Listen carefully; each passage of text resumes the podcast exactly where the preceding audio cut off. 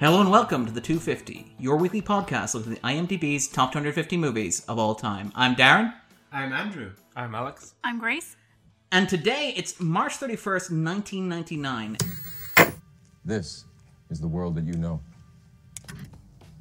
The world as it was at the end of the 20th century. Welcome to the world of tomorrow! Why do you always have to say it that way? Haven't you ever heard of a little thing called showmanship? The alliance did stay together. It is now stronger and more united than ever. And I thank my fellow leaders in the alliance for their fidelity and their fortitude.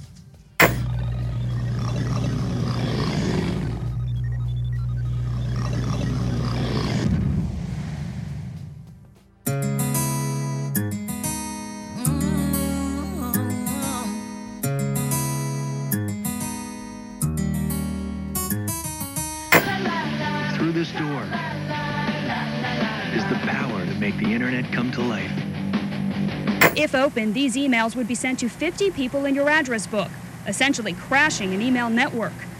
Take comfort in our strength. We have new facts about a nationwide conspiracy. Its members are profoundly happy. They're not forced to stay, but once they join, they never want to leave. Here's their latest recruitment effort. I don't understand the idea of living with just one person for the rest of my life. I mean, life is supposed to be a ride, right?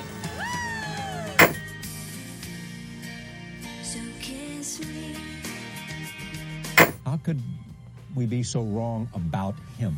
Um, I, I I think there's sort of two levels I would answer that question on, uh, Charlie. One is that, um, you know, uh, Americans, um, we're not very good at judging evil just as a general uh, uh, proposition.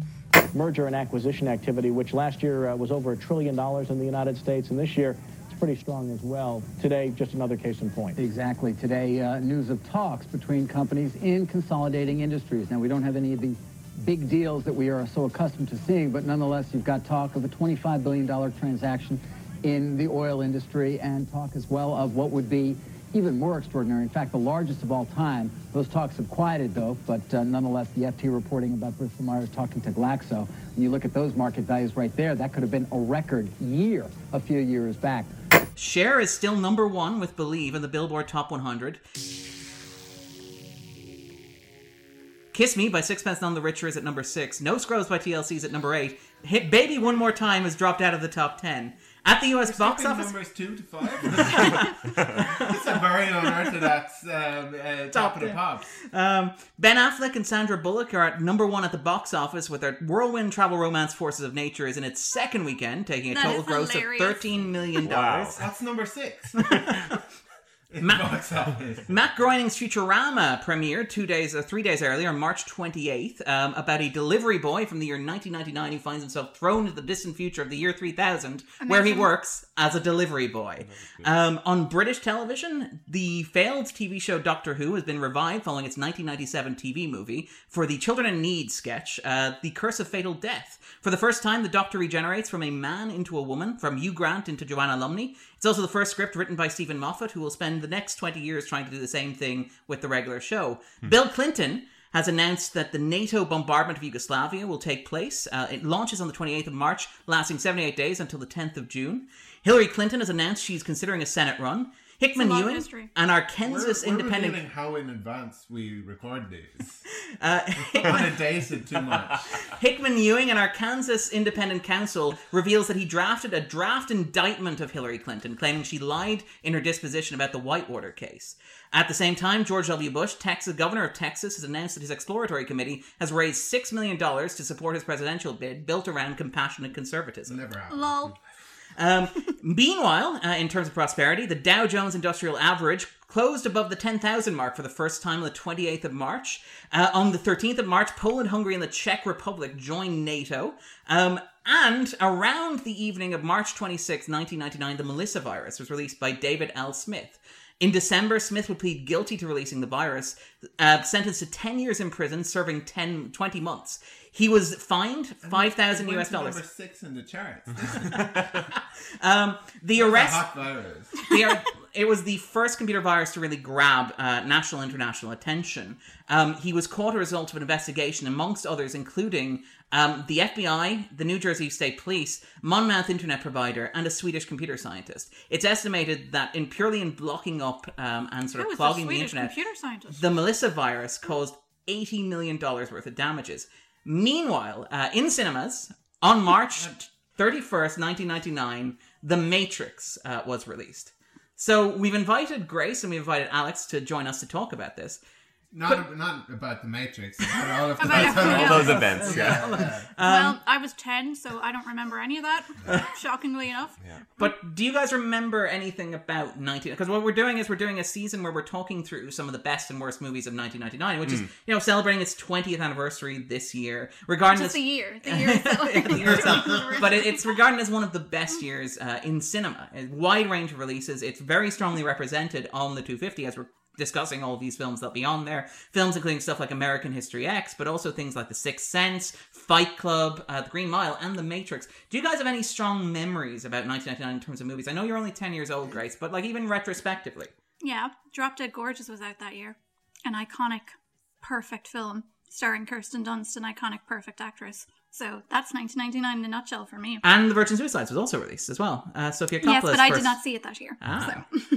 um, and Alex, yourself, do you have any? Yeah, it's funny because when you're going through that list, there were every now and again, you know, obviously I don't remember the bombing of Yugoslavia, but I do remember when Futurama came out because this was again, I, I was, you know, I can't, I was yeah eight or nine years old, but it was around that time where I didn't just sort of, I stopped passively, I suppose, um, in you know taking in pop culture and actually started thinking like, wait, I like The Simpsons, and the guy who made The Simpsons has made a new thing and was getting excited about this new thing. And it's funny because this I'll talk about a little bit later on, but that was it really was that time where you're a kid and you just watch whatever's on the TV Mhm. and you're like, oh, this is on, oh, this, and now that was definitely the time I started thinking, I want to watch that film, or I want to watch that show, or I In want to listen to that music, yeah. Yeah. And it's funny because we're talking about Top of the Pops. I do also remember watching Top of the Pops and seeing Cher as number one. That's another distinct memory I Yeah. have of watching. She was I number one actually for six remember Cher weeks. too. Yeah, Yeah. yeah. Uh, in fact, we'll actually neatly bookend her tenure. She was she was ascended to number one when we did Baby Geniuses last week, and this is her last week at number one as well. Okay. okay. Um, Fair play, Cher. Worth noting as well, in the time since Baby Geniuses, the Oscars were announced. Um, Shakespeare in Love taking the top prize. Um, Where's Jay to shout, would you stop? um, and at the Golden Raspberries, um, it turned out that Bruce Willis won Best Actor for his performance in Mercury Rising and Armageddon. I was Uh, waiting on the Sixth Sense there. And also the um, the Spice Girls won Best Actress for their work in Spice World. Losers. Yeah, um, I know. It's, it's- I mean, it's a very loose category. to be Worst saying. actress, indeed. My partner's literally in London tonight to see the Spice Girls. In, uh, Sweet. Yeah. Everyone's got their fingers crossed that Posh will come out on stage because Really? It's- in it's- London and apparently near her home. But I don't think this will happen. So she'll watch it from the window with a glass of champagne going, Yeah. hmm. It's, it's like Bohemian Rhapsody. She's sitting there tugging the light switch, hoping that it comes on, and the other Spice Girls will Hmm. recognize it. Um, but yeah, kind of a Is dull- that the Lord Albert Hall? Is the question. No, Like- I have a feeling. Oh, like- like the I, movie I have a feeling it's Wembley, unfortunately. So they can run up the steps dramatically and get Yeah. stopped by a policeman? Yeah.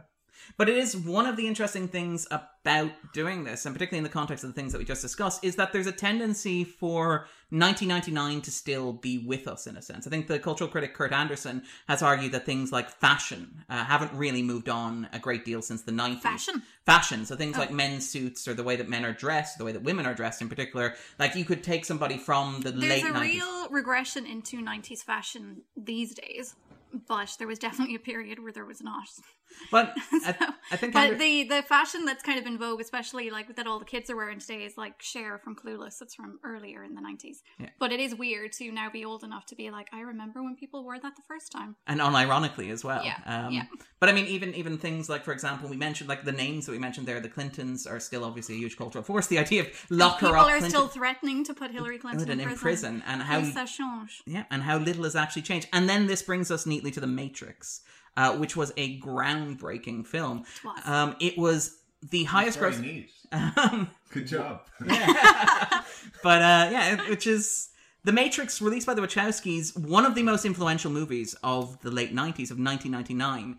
Uh, one of the most iconic, and one that casts a very long pop cultural shadow. Do we remember the first time that we saw it, Grace and, and Alex? Do you remember the first time that you saw The Matrix? Did you see it in cinemas, or did you have to wait for home media? Um, I don't remember the first time I saw it. I remember I've gone straight to. Um, I think I've mentioned this before, either in this podcast or the other one. But there, when we got our first slew of DVDs, The Matrix was one of them. And you know that thing on a DVD where you can like skip to different Scenes stuff. chapters. We used to watch that bit where they come into the lobby and just waste the place over and over again. Yeah, like we didn't watch the rest of the movie. We just watched that part. But I can't remember sitting and watching the whole movie for the first time. It was just sort of not there and then it was there. But I just loved it instantly, clearly. So we're like, go back to that part, watch it again, watch it again, watch it again. No, it's funny because like even when I was watching it recently for this, I remember like the part where the chapter would begin on the Yeah. DVD. Yeah, mhm. That it'd be like, oh, he's pulling the chair. I know the next forty minutes like the back of my hand. I Yeah. watch it so Yeah. often. That cut, yeah. That cut exactly. Yeah, Um, and that I mean- bit in the lobby opens with just it just shows him like slowly walking in the Yeah. door with the bag, and you're like, Yeah. oh yeah, get Oh, ready. here we go. Here it goes. and I, I mean, even in terms of home media as well, because again, this this happened around the time that DVDs were kind of becoming a thing. DVDs would outs outpace the sales of VHS for the first time in the year 2000, largely powered by the success of the release of The Matrix in late 1999, time for the Christmas market. One of the things that I remember about The Matrix is again, it was one of the first uh, DVDs that we rented um, because Dad had bought a DVD player. He was very excited to show it off.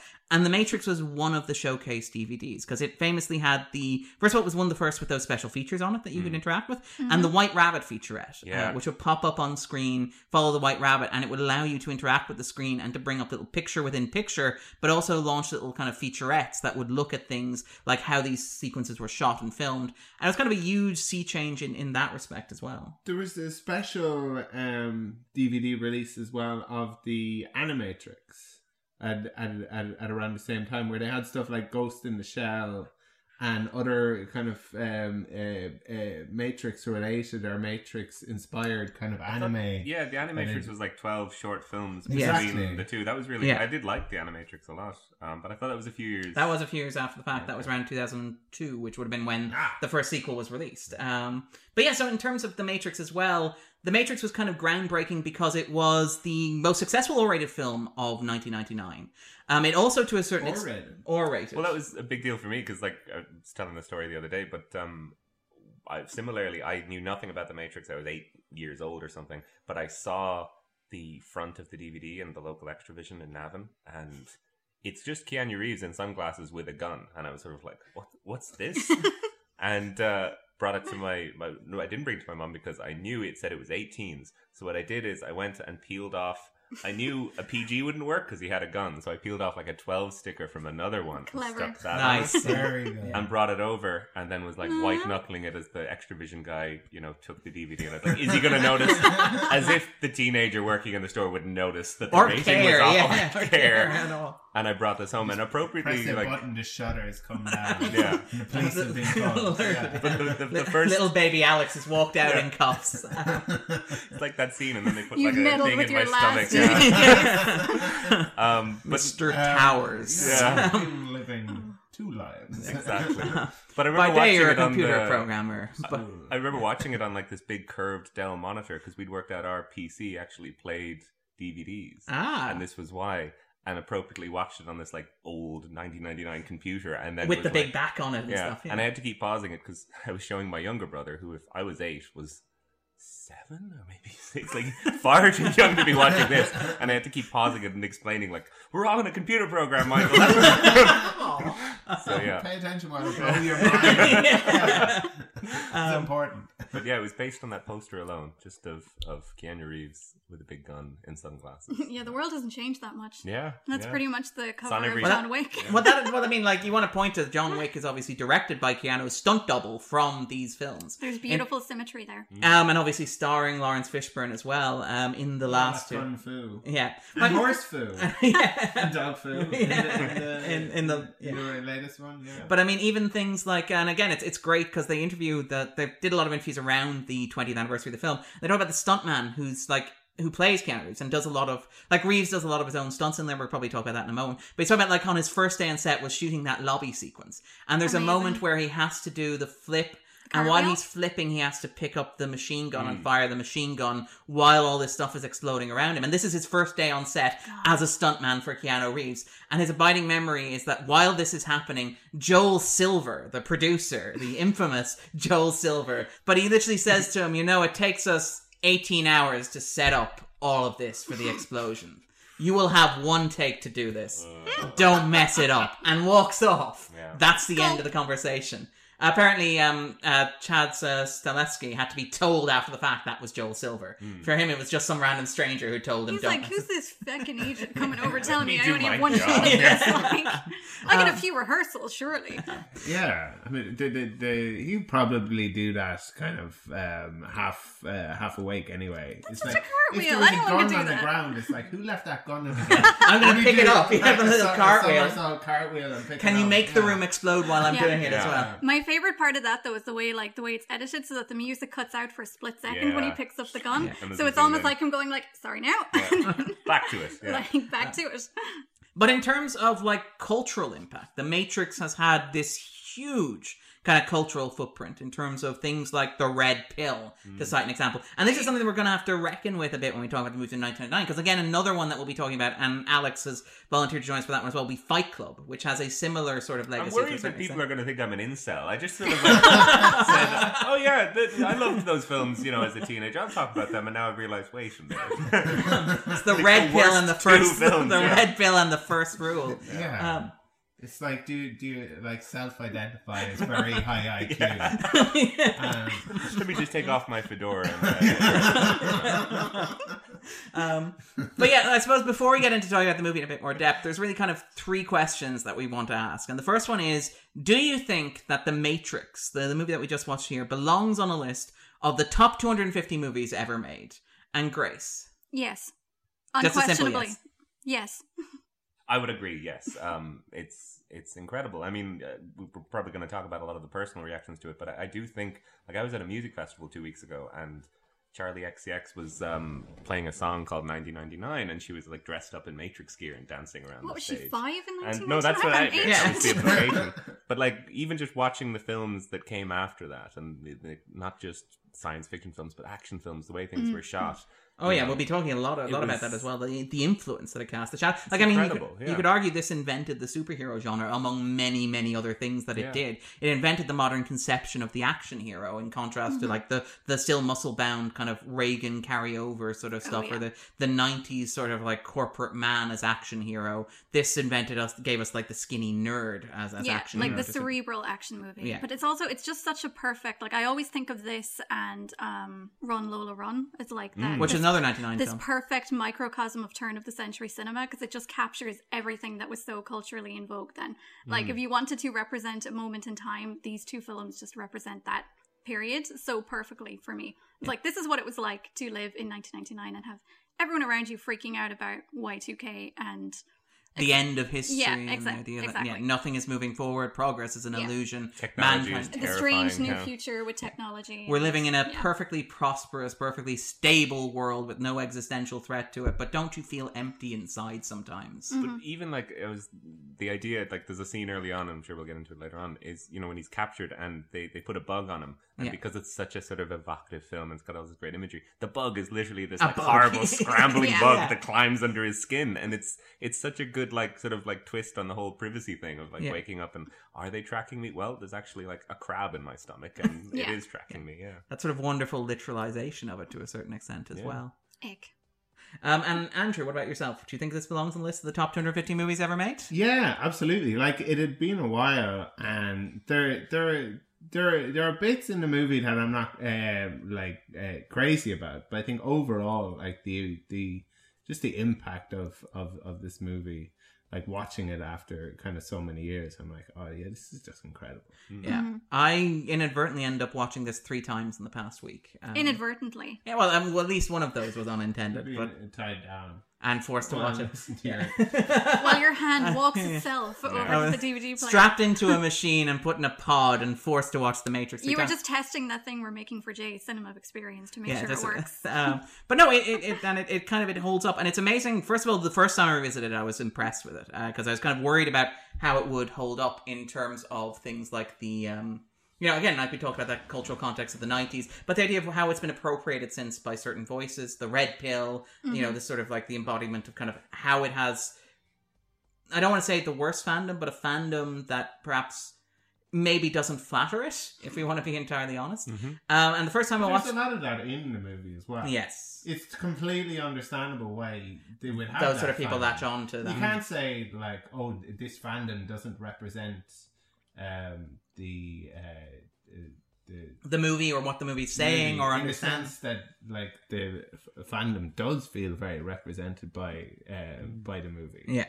and it's a very good fit Yeah. you know for all of the the like a, a, a, a lot of the things kind of a lot of a lot of just the kind of statements in the movie like um yeah but about the the way the way kind of like neo is sort of um described or the way he's told that he he um He's literally plucked from an office and told he's special. In the Yeah, same he's world. the one. Yeah. He's like, he's the one. don't apply Yeah. An you. identical Yeah. office where they're all wearing the same outfit. There's like Yes. a wish fulfillment. It's like, oh, I'd like to learn that language. Oh, give me two seconds. Boop, And and, it's it's, into in- your brain. Yeah. I mean, know kung fu. There's Yeah. a very strong argument that this is Star Wars for the millennial generation, for 1999. You know, this is Star Wars updated to reflect the cultural anxieties of 99. Star Wars being a story about a generation coming to terms with Vietnam and the idea that their parents had sort of betrayed the principles that ideally the Second World War had been fought with, and trying to come to terms with that. And The Matrix is that same narrative to a certain extent. It's another chosen one narrative. It's another story about being told that you're special and you're going to change the world. You're going to shake the foundations of the world as we understand it.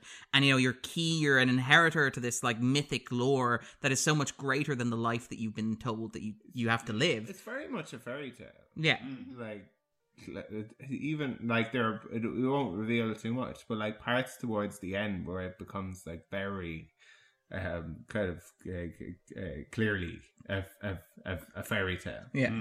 There's a literal oracle in it. Yeah. Yeah.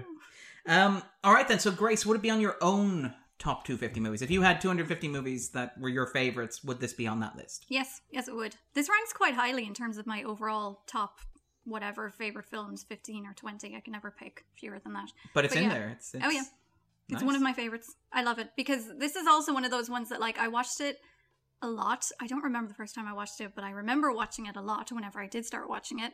Um, Keanu Reeves being in it probably did help, full Hmm. disclosure. Um, but yeah, then I didn't watch it for ages. And then I remember distinctly, I hadn't seen it in years. And then a few years ago when I was in Luxembourg, it was playing at the Cinematheque, which is like this little revival house that they have over there. Um, so I went along and I was just sitting there going, this is amazing. How had I forgotten how good this is? It's, it's awesome. I love it. No, I, I would agree and echo. Uh, similarly, when it came out, I became obsessed with it. It was the first DVD I bought, and I remember like waking up early in the morning before primary school to try and like get if I could get a, a quick Matrix watch in, you know, and then be Wow. exhausted. That is dedication. exhausted. Um, and it was funny because I, I remember like the bunch of knuckleheads I used to hang out with in the housing estate. Like we all gelled our hair and would just like deck ourselves trying to run up walls and stuff. the, it- it's Did kind of sweet because? Yeah. the other thing I was going to say became is popular at the, around the same time, but of course the, it was, was harder to weird get- because yeah. that was the same time around the same time as Columbine. Yeah, Columbine say, happened yeah. less than a month later, um, and this is the thing where Columbine kind of casts a shadow. Obviously, not a direct influence. The the kids had been writing threats to do this since 1997, but the media kind of latched onto it, and the fact that they were all dressed in black, and the fact that the iconography of Mhm. coming into a public building and, And firing machine everyone, guns at everybody, you know, the most ubiquitous example in pop culture at the moment that Columbine happened was the lobby scene that we talked about earlier. I, I always kind of think though, like absolutely, and this film is sort of horrifically violent in, in parts. But whenever I think of like idiots like myself, age nine, watching this film and being influenced by it, I do think of like trying to run up a pebble dash wall and breaking my wrist, and thinking like there were probably a lot of idiots like me out there trying to do stupid stuff like that, rather Mhm. than. Um, but no, and the other thing that would put make this on, and kind of like what Grace was saying, on one of my like very like quite high up on my list is this was one of those films it was the first film really where i started looking behind the camera like i remember Yeah. clicking into a special features and watching John Gaeta's thing about how he actually did the bullet time where he like created a ring, little of, ring of of circles, cameras yeah. and that just like had me I, like i was telling my parents i'm going to film school now and things like like that just had me and ev- Matrix had you. Exactly. For years after that, uh, that was like the, and I drifted away from it, kind of like with Grace. Like that was the entry point to like getting int- more Everything interested in films, and, and and it definitely took years. And then when I was in college, the screen was showing it, and it had been about ten years since I saw it, and similarly, It it was like up. this is incredible. Mhm. Yeah. Yeah, right from that moment at the beginning when um, Trinity kind of freezes in midair and the camera pans around her, Yeah. just like, oh my god, But remember this? this is that's the moment that again Will Smith was almost Neo in this, but that was the moment that the Wachowskis tried to sell him on. He because he remembers they came in and they sat him down and he started well he read the script he had no idea what the script is and he recalls a meeting with them where they tried to sell him on this and they were Mhm. like, imagine you're jumping, but in the middle of your jump you stop jumping and you're just there. And it was like, and he was like, I was, you know, at that stage, what, you know, 30 odd, I couldn't wrap my head around this concept. And in fact, actually, it's telling that, like, there was a reading list with the script for The Matrix. You had to read, heard, uh, like, yeah, yeah. uh, Baudrillard, is that the, how you pronounce his name? But- Baudrillard? Baudrillard, yeah. Um, and you had to. Baudrillard? Um, Baudelaire? Baudelaire, there we go, Baudelaire. I think the there's. Simile and Simulacrum. Yeah. Yeah, Yeah. That, that's Baudelaire. Baudelaire, I think. yeah. Or, or is it Baud- Yeah, anyway, sorry. But yeah, you had there was a reading list, and in order to, to like to get the part, you had to be able to explain the concept of the film back to the Wachowskis in plain English to understand that to explain that you actually understood the movie that you were making, which Fair is quite an interesting thing as well. Apparently, Reeves is a notorious study. Um, he's like all of the directors who've worked with him have noted yeah. that. Like, oh, he's a big book nerd. Oh, he's a huge He book nerd. reads yeah, loads and loads, and like really like proper literature too, not like beach reads. yeah. So yeah, Um, but I yeah, think so, he came back with like essays where he was like, "This is great. We should also do this," and they were like, "Whoa, okay, Yeah. just calm down there, Keanu." It was reading again. I think Hugo Weaving's talked about where it's like I, I read the books that I was given. Keanu Reeves was asking for homework, um, which is a very Keanu Reeves sort of sentiment there. Um, I, yeah, and he, he's he's a good one for kind of busting out like a a, a, a big word or, or a word where you're not sure kind of like how how he's uh, on Mayo and Kermode. He's famous for coming out with. Uh, I, I think um, he was asked the question about the movie, and he was like, "It's quantum, baby." and um, um, and uh, I think recently he spoke about the Gestalt, like in Yeah. like talking about yeah. So. He's so like perfect for this role. From like the like wide-eyed, genuine like whoa bits from the like and the bits in the office where you do kind of see you could see him in that office, and then at the end like literally being a god. Yeah. You know that um, he was apparently a compromise because apparently they had a list of actors that they wanted, including people like um, Will Smith, for example. I was gonna say this is gonna be the most more show list. Johnny I'm just Depp, waiting I on heard, it. That's it exactly. Yeah. Johnny What's there Depp was going to be apparently. a rap at the end. oh, he explains the plot of the movie. That's it. That Like, all, the other, yeah. all, the other, all the other actors have to explain it in spoken language in plain English. Um, Will Smith has to rap. Thomas Anderson, Rough Rider. He did go and do Wild Wild West instead of this. Yes, he did, which he describes as the That was wor- a poor decision. Um, they also wanted Brad Pitt. Ugh. Um, and apparently Val Kilmer, although if you to hear Will Smith tell it, what happened was probably did Fight Club, right? Instead, he the prob- same time, he so probably- like, yeah, didn't really suffer, I guess. Yeah, from Nicolas Cage, and also, can you imagine Nicolas Cage in this role? I can, and it's a very different movie. and also, um, the bugs, the bugs, not the bugs, not the bugs. Um, and apparently Val Kilmer, although to hear Will Smith tell it, what actually happened was they wanted Will Smith for Neo. Um, and he was saying that if they went with him for Neo, there was no way the studio would greenlit a movie led by two black actors. So Morpheus would then become white, and apparently Val Kilmer was going to be Morpheus. But in the most, make an Oh, I, I think Val Kilmer would Yeah. make a great have, Morpheus. oh, have you not I'm- heard Val Kilmer's You conception? told me this yeah, story. Val, Val Kilmer's and I'm still like, he would be the most absurd, over the top idiot. But it would actually, I think, really work because he just seemed like this completely erudite, like spaced, out of touch, philosophic in the corner, and Neo here going, Oh, just for, for the listeners who, who are not not Grace, Val Kilmer's conception of Morpheus was sitting down, having read the script, and instead of explaining the plot of the movie, the Wachowskis demanding that they explain to him why Morpheus wasn't the hero of this story. It's funny Oh, though wow. because having watched it again, it's it's maybe because I'm older when I watched it. Than I actually was like watching Morpheus a lot more. Like Yeah. he's just Yeah. trying to get this together Yeah. And know organize the team. Yeah. And I was like, so much more for Morpheus. Yeah. Yeah. So much more. Um, but Andrew, sorry, would this be on your own personal 250? Yeah, yeah. I, I, I probably, I probably would put it up there, and um, I think it's it's quite, I guess, on the nose about some of the kind of philosophical points it's making. But I don't know how many kind of movies were really tackling it to to to this extent, are using this sort of um, science fiction kind of premise to get this kind of idea of the kind of shadows in the cave, Yeah. like um ac- across the people. So yeah, I, w- I would put this on my list. What about what about you? Funny you should mention that actually, because like one of the things that's been argued about the Matrix, and I think it's actually a very fair point. They have In much, done, uh, books on like uh, philosophy. Oh, uh, the they- Matrix. yeah, the Matrix has an entire section Yeah. in your local library. But think about the Matrix, and it's it's been argued, and I think it's actually a very good argument. And I, to be clear, I don't think it diminishes the film in any way, shape, or form. Before I make this argument, uh, but it's been argued by people like, say, Mark Harris and and Bilge Ebiri, and I would agree to a certain extent as somebody who's a big fan of '90s culture. Is that like Star Wars? It isn't necessarily that the Matrix did something that no other blockbusters had done. It's that it did all of these things together.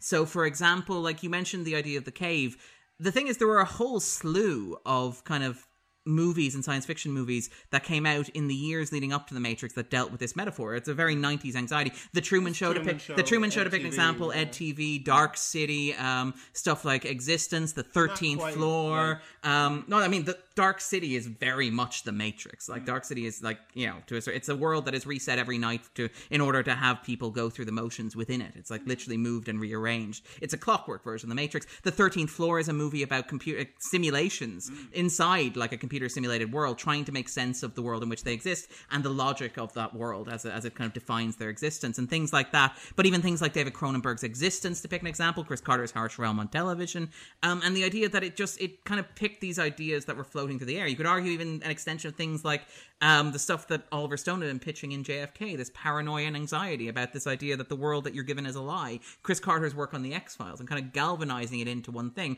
Even stuff like the stunt work, which was kind of taken from Hong Kong action films, and sort of like bring that over to an American audience and Very stuff like John Woo, Yeah, yeah. very John Woo. I mean, the stunt choreographer um, is is kind of a famous Hong Kong sort of action star. They spent ten months with the cast beforehand training to go through the motions and stuff like that. Keanu loved that. Oh yeah, well, well he, He- he, He'd broken his neck broke or something. Yeah, he hadn't broke his neck. Yeah. Ugh. He couldn't do the training in the same way. Yeah, that's why he doesn't kick as much. Um, apparently, Agent Smith doesn't. Kicks loads. but apparently, Agent Smith doesn't kick as much because Hugo Weaving didn't want to kick. Um, but uh, apparently, like Keanu Reeves' fight style is less kick oriented than Trinity's or even Morpheus's uh, because uh, of that broken neck, and so he couldn't move his lower body as much. Um, but yeah, so Grace, if people haven't seen The Matrix, would you what recommend? have you been doing with your life? Well, I mean, it's it's twenty years old now. It's quite possible that some of our listeners are We're younger. celebrating his twentieth birthday, and like, do, do we make a big deal for his eighteenth birthday or his twenty first? like, those are the We'll big all ones. meet back in here Yeah. uh, Sweet in a year Yeah. for its Oh. 21st. I think it's good that the Matrix is out of its teens. Yeah. Like looking at the teens in the black trench coat and the sunglasses, Been a rough couple of and years. the French philosophy. Hmm. I feel like the Matrix's teen years would have been unmanageable. I'm quite happy to welcome it into the 20s. This is the point where it's like the Neo phase was cool. You know what's also cool? The Thomas Anderson stage. I'm gonna go to an office. I'm gonna get a job. It's gonna be responsible. I've thought about my work here, That's Mr. what everyone did in their twenties there. Yeah. Before we Uh, all started segueing back into our, our youthful selves. um, but yeah. So, and Alex, would you recommend if people haven't seen this? Absolutely. No. Oh, sorry. No, sorry. I would. I, I, I really would. And, and I think for the reason you were talking about there, it's such a perfect distillation of like four or five different things together. Like the, it's the action film. It's the an action film with a really, really smart idea behind it. This, this idea that we're all plugged into a, a fake world, and and and it takes these things and then like has so many different sort of aspects to it that are just so recommendable. The cast are incredible. Laurence Fishburne is is so good in this film, and it's kind of what I was saying earlier about like The man had like a supporting actor Oscar nomination for Boyz n the Hood. Like, I Yeah. mean, it's kind of it's weird to think of this as he's sort of got this Yeah. incredible sort of zen quality to him and then uh, we'll also have bits where he's like scared and he's emotional while still maintaining this sort of it's just and Yeah. Keanu Mhm. Reeves is it's like the perfect Keanu Reeves role it, it's going it's the full range of exactly why Keanu Reeves is so good and so watchable Yeah. And it's just incredible. The the effects really hold up, and I think Mm-hmm. part of the reason is because they're so based on that is Carrie Ann Moss running up a wall, that is Yeah. Keanu Reeves bending, Mm. that is Laurence Fishburne powering through a wall, Yeah. and you know Hugo Weaving as well, incredible In a suit. so yeah, but it's so he's such Yeah. a good villain. He's so He's great. and. I remember not. I mean, we, we won't talk too much about the sequels, but I think one of the reasons I didn't engage with the sequels as much is because I felt that the main human characters got more and more robotic, but Hugo Mm. Weaving got more and more over the Human, top and yeah. zany and human, whereas they became more kind of like machines. Yeah. Yeah. I mean, I think one of the issues, not to talk too much about sequels, is that like you're trying to one up a movie that is pretty much pitched perfectly. Like the Mm. climax, you point out the 40 minutes from, and again, this is not a spoiler because a character grabs a chair in this movie. Yes. But like the 40 minutes following the character, The character grabbing the a chair, that was the chapter part, yeah. He But the like the 40 minutes that follow that are just like the perfect blockbuster climax. And I think one of the issues with the sequels is that they try to escalate from that and it's not something that you can do mm. because like it feels like the matrix is at the perfect level for what it's doing mm. You have the big dog pile. yeah, that's it. The um, burly brawl. Mm. Because I mean, like the you know, not to get too specific, but again, it's a movie where Hugo Weaving is a bad guy. So the climax involves a sequence where Hugo Weaving and Keanu Reeves fight, and it's amazing. Yeah. And you can tell that when they're doing the sequel, it's like, well, that scene worked really well. How do we escalate that for a sequel? Yeah. And the answer is, can we get all the CGI Hugo Weavings? Yeah. Yeah. And Yeah, it no. doesn't quite work. I was such a nerd that I, I consumed like every single part of Matrix other stuff. So like Yeah. the sequels, all the Video video games? games, The yeah. Animatrix. They And good. I was gonna say there's one called Path of Neo where you sort of play as Neo all the way through all the films, but like right at the end, the the, the Wachowskis come on screen and say, you know the way in the films you have this big sort of like finale with Agent Smith, that doesn't really work for a video game, so we've designed something else, and you kind of fight like a Godzilla style Agent Smith smashing up a city, but for a video game Yeah, it worked really well. but I mean, it, it is worth noting actually that again, in terms of like the Matrix inventing modern Hollywood, and this is the only time we're going to talk about the sequels before we jump into the spoiler zone. Um, but like one of the things that's been argued is that the films sort of prefigured in a very rough and abstract sort of way, and not doing it as efficiently as like later iterations but this idea of a shared kind of like larger kind of postmodern sort of interconnected uh storytelling universe.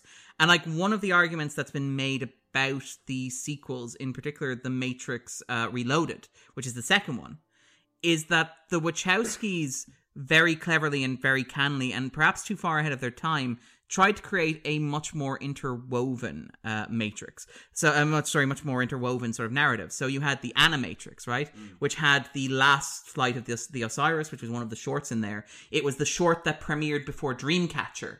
Uh, which was the do we remember Dreamcatcher? Oh, God, Yes, yeah. we do.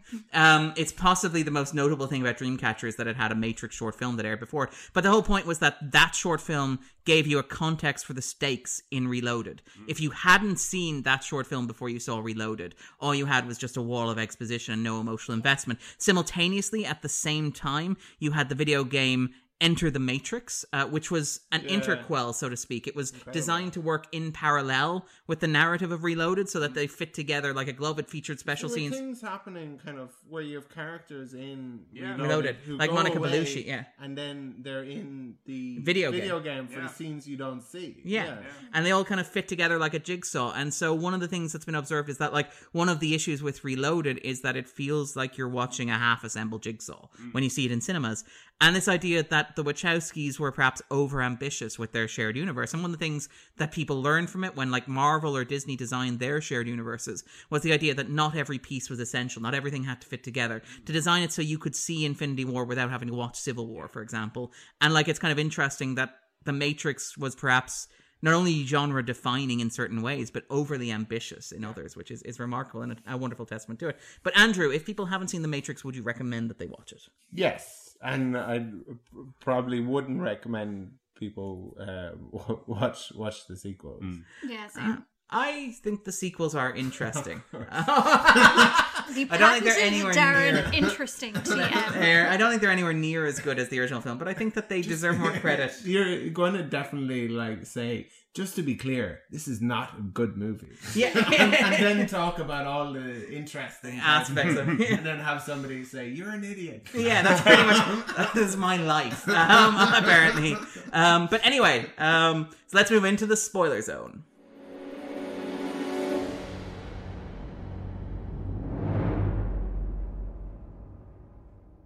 Twilight Zone. So, Alex, what is the Matrix about for you?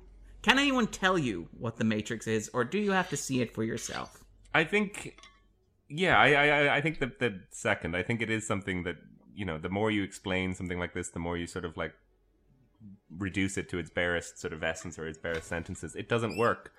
It's it's an incredible, really truly incredible idea. This was a film that like actually blew my mind Yeah. uh, as a kid, and you know, every now and again you do see some idiot like Elon Musk who will just be in an interview like, "Oh yeah, no, I fully believe we're um, we are in the Matrix right now." Oh yeah. Oh, yeah. I remember watching the movie thinking This so is- much of yeah. this movie went like full cloth into Yeah. Elon Musk's um, Head, just Yeah. pure Just distill. like, this Like is the world, plugged yeah. the artificial intelligence being like the big kind of like threat that we face, and maybe he's right. He, he uh, probably kind of knows more about some of these things than another than than maybe some of us. But but also he just seems like an eccentric billionaire. Yes, Kind um, yeah, it has more money than sense. Well, I mean, like it's it's Yeah. been argued. Like the New Yorker in 2016 reported that many people in Silicon Valley have become obsessed with the simulation hypothesis. The argument that what we experience as reality is in fact fabricated in a computer. Two tech billionaires, and I'm guessing one of them is Musk, um, have gone so far as to secretly engage scientists to work on breaking us out of the simulation. And I love that. Like there have been like interviews. If we with, can break out of the simulation where Elon Musk exists, that's something we can all welcome, I'm sure. Well, I mean, this where is- Silicon Valley in general exists. Well, I mean, this is one of the things where, like, the, the scientists who came up with the theory of the simulation, who came up with the argument that Musk is very fond of citing, they're it's great when they're asked about Elon Musk because they're like, uh, He's an idiot. well, uh, they, politely, um, but yeah, that their tone is pretty much like, have have you thought at all about like what what would happen? No, just have you thought at all? No, but like, have you? Has anybody really thought about what would happen if we were a computer simulation? Let's imagine we were a computer simulation, We- and let's imagine somebody was running us on a computer, and let's imagine for one moment we were to figure out how to break out of the simulation that was being run. Hmm. What do you think the person running that file on the computer would do hmm. the moment that it looked like we were going to break out of that simulation? As soon as the pop-up comes up, I close Yeah, it. that's it exactly. The Sims is dead. It's dead. funny because like one of the Animatrix films is about that. It's about a, a an Olympian runner who gets like so into the zone in running that he's like running so fast and hard that he breaks out of the matrix and wakes up in his little pod and starts screaming and then like goes back and no one believes him because he's gone thinks he's gone crazy. It was a good little good little story. little premise on there as well. But yeah, I mean, and, and it is. This is one of the legacies of the kind of Matrix is in like mainstreaming that scale of thought. I mean, in particular, like we've had a lot of like it's common to joke at the moment about things like the simulation being broke with Trump and Brexit, for example. You know, things like glitches in the Matrix to explain you know situations and changes to the status quo. has become part of the language that we use when we talk about the kind of the world around us, and it's remarkable that a movie has that level of effect. Really, By, Um, by the way, if if we are living in the Matrix, then Elon Musk is the Cypher character who said, like, when he was leaving, I, I want to be really rich. I'm like an important guy. and they just didn't properly wipe Yeah. his mind. Yeah. I, I think the Ringer uh, had the Ringer had my favorite take on this, which is right. So the argument is s- actually what happened in the Matrix is Cypher won, like Cypher betrayed the team and they all died, mm-hmm. and the Matrix was produced within the Matrix in order to placate us all in case any of us got any glimpse of it. Mm. And what actually happened was Cypher was rebooted and reinvented as Pitbull. Tell me, Pitbull. Tell Mr. me- Worldwide? Mr. Worldwide, who conveniently happened to appear on the scene in the year 2000. What are the odds? I do like the idea that Agent Smith is like hearing his, his pitch at dinner. Which also, like, how do you organize a dinner with Agent Smith? It's like, Yeah. will we meet at the restaurant? Okay, yeah. but then Why he not? hears like, I want to be someone important, and Agent Smith is like, do yes, I have eat? just. Let's get steak. yeah. I'm gonna make you into Pitbull, Mr. Worldwide. Because yeah, 'cause, uh, Agent Smith is particularly vindictive in that sense. There's a, a really cruel monkey paw type situation to this. Hey, there's nothing wrong with being Pitbull. It didn't really make sense though. Like, what guarantee did Cypher have? He's like, okay, once I've killed all my friends, we meet in a safe place, and you go out of your way to do like several Convenience things. makes- Yeah. Guarantee is he has a social security name. he has his surname uh, uh, Pitbull. Yeah. His a first name uh, Ludacris featuring. Yeah. yeah, it's a surname. Yeah. Yeah. But also, yeah, was that not a, a plot hole in there somewhere? That that time that Cypher meets with Agent Smith, like who who plugged him in and who plugged him out? I think he was that? doing that. I was thinking that as well. I, I was think he thinking was he was like doing he that was while he was working What, at what it. were the theories? and then that? Keanu yeah. Reeves came up to Yeah. him and he was turned everything off. Yeah. like he presumably Ah, set yeah. a little timer. yeah, the way this the way the scene Well, sort he of could have cut. been pretending to be in the construct. Yeah. Actually, he's in the Matrix. Matrix, yeah. Mm-hmm. It's like, why are you conversing with Agent Smith in the construct? Oh, it's just a program I'm working on. Yeah. It's called My Dinner with Smith. We're just having a wee chat. It's all good. Homework. Um, oh, that's boring. you don't want to know any sort of it. You don't want to pay any attention to that. Interesting. like, and again, one of the things that I think really is has aged rather well about the film is the sense that, like, and again, Smith when Smith talks about this and when Morpheus lays out what the Matrix is. There's the implication that the Matrix is 1999 and has always been 1999 and will before always 9/11, yeah. that's it will always be 1999 which is kind of that very strong kind of end of the millennium anxiety that Yeah. like you know the world will just be thus forever there will Mm. actually be no sense of progress or change or evolution you'll just be stuck in a perpetual now because you wonder like he should have called himself Pitbull.com. and all the money yeah. Oh. if he's going to come out in 1999. Yeah. Um, but yeah, so, I mean, in terms of, so was this the first time that you guys were sort of exposed to those ideas, and did those ideas have any real impact on you? This idea of like simulationism and stuff like that. Yeah. Because I mean, like a lot of people would have been exposed to it at a young age, and I think for me, as a teenager, there was a phase where I was wondering idly if I was in the Truman Show, and then I realized it would be the most boring Truman Show imaginable. Um, but like, like do, doesn't everyone go through um uh, f- uh like these uh, uh solipsistic thoughts yeah, am I real? I Yes. can't say I've ever thought like that. no No, Like, not in this sense anyway. Like I remember like reading about like quantum theory and string theory and the idea that you know there are multiple universes and stuff like that. That I could buy into, but not the idea that we live in a simulation. That went right over my head. but the, the, I was like, that's nonsense. What are In- you on about? incidentally, quantum physicists have argued that it's actually impossible to construct, uh, to simulate quantum reactions, and therefore we can't possibly be in the matrix. That's their counter argument to it. Maybe I just Alex went straight to that. his I head was for like, the listeners, nonsense. Yeah. Yeah. Uh, what if the what if the Matrix just programmed that to think, program them to think that? That's the question. What's if No, we I'm- believe in quantum reactions? Yeah.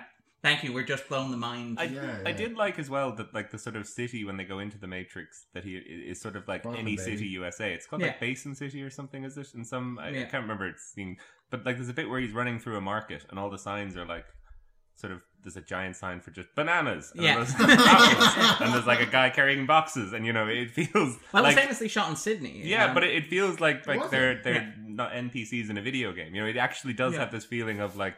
And now Generic, we're at yeah. the hotel, and now we're at like there's a billboard for a gun that is like spraying out little Yes. bits of smoke. That's at the very know? start. At Like, the- To get to the en- end of like the like to the save point. yeah, yeah, yeah, yeah. And it's like, oh, to the train station. And I remember looking at the train station, being like, where is this train going? Yeah. There's one train. Like it does. It's, Yeah. it's everything slightly off. It's like.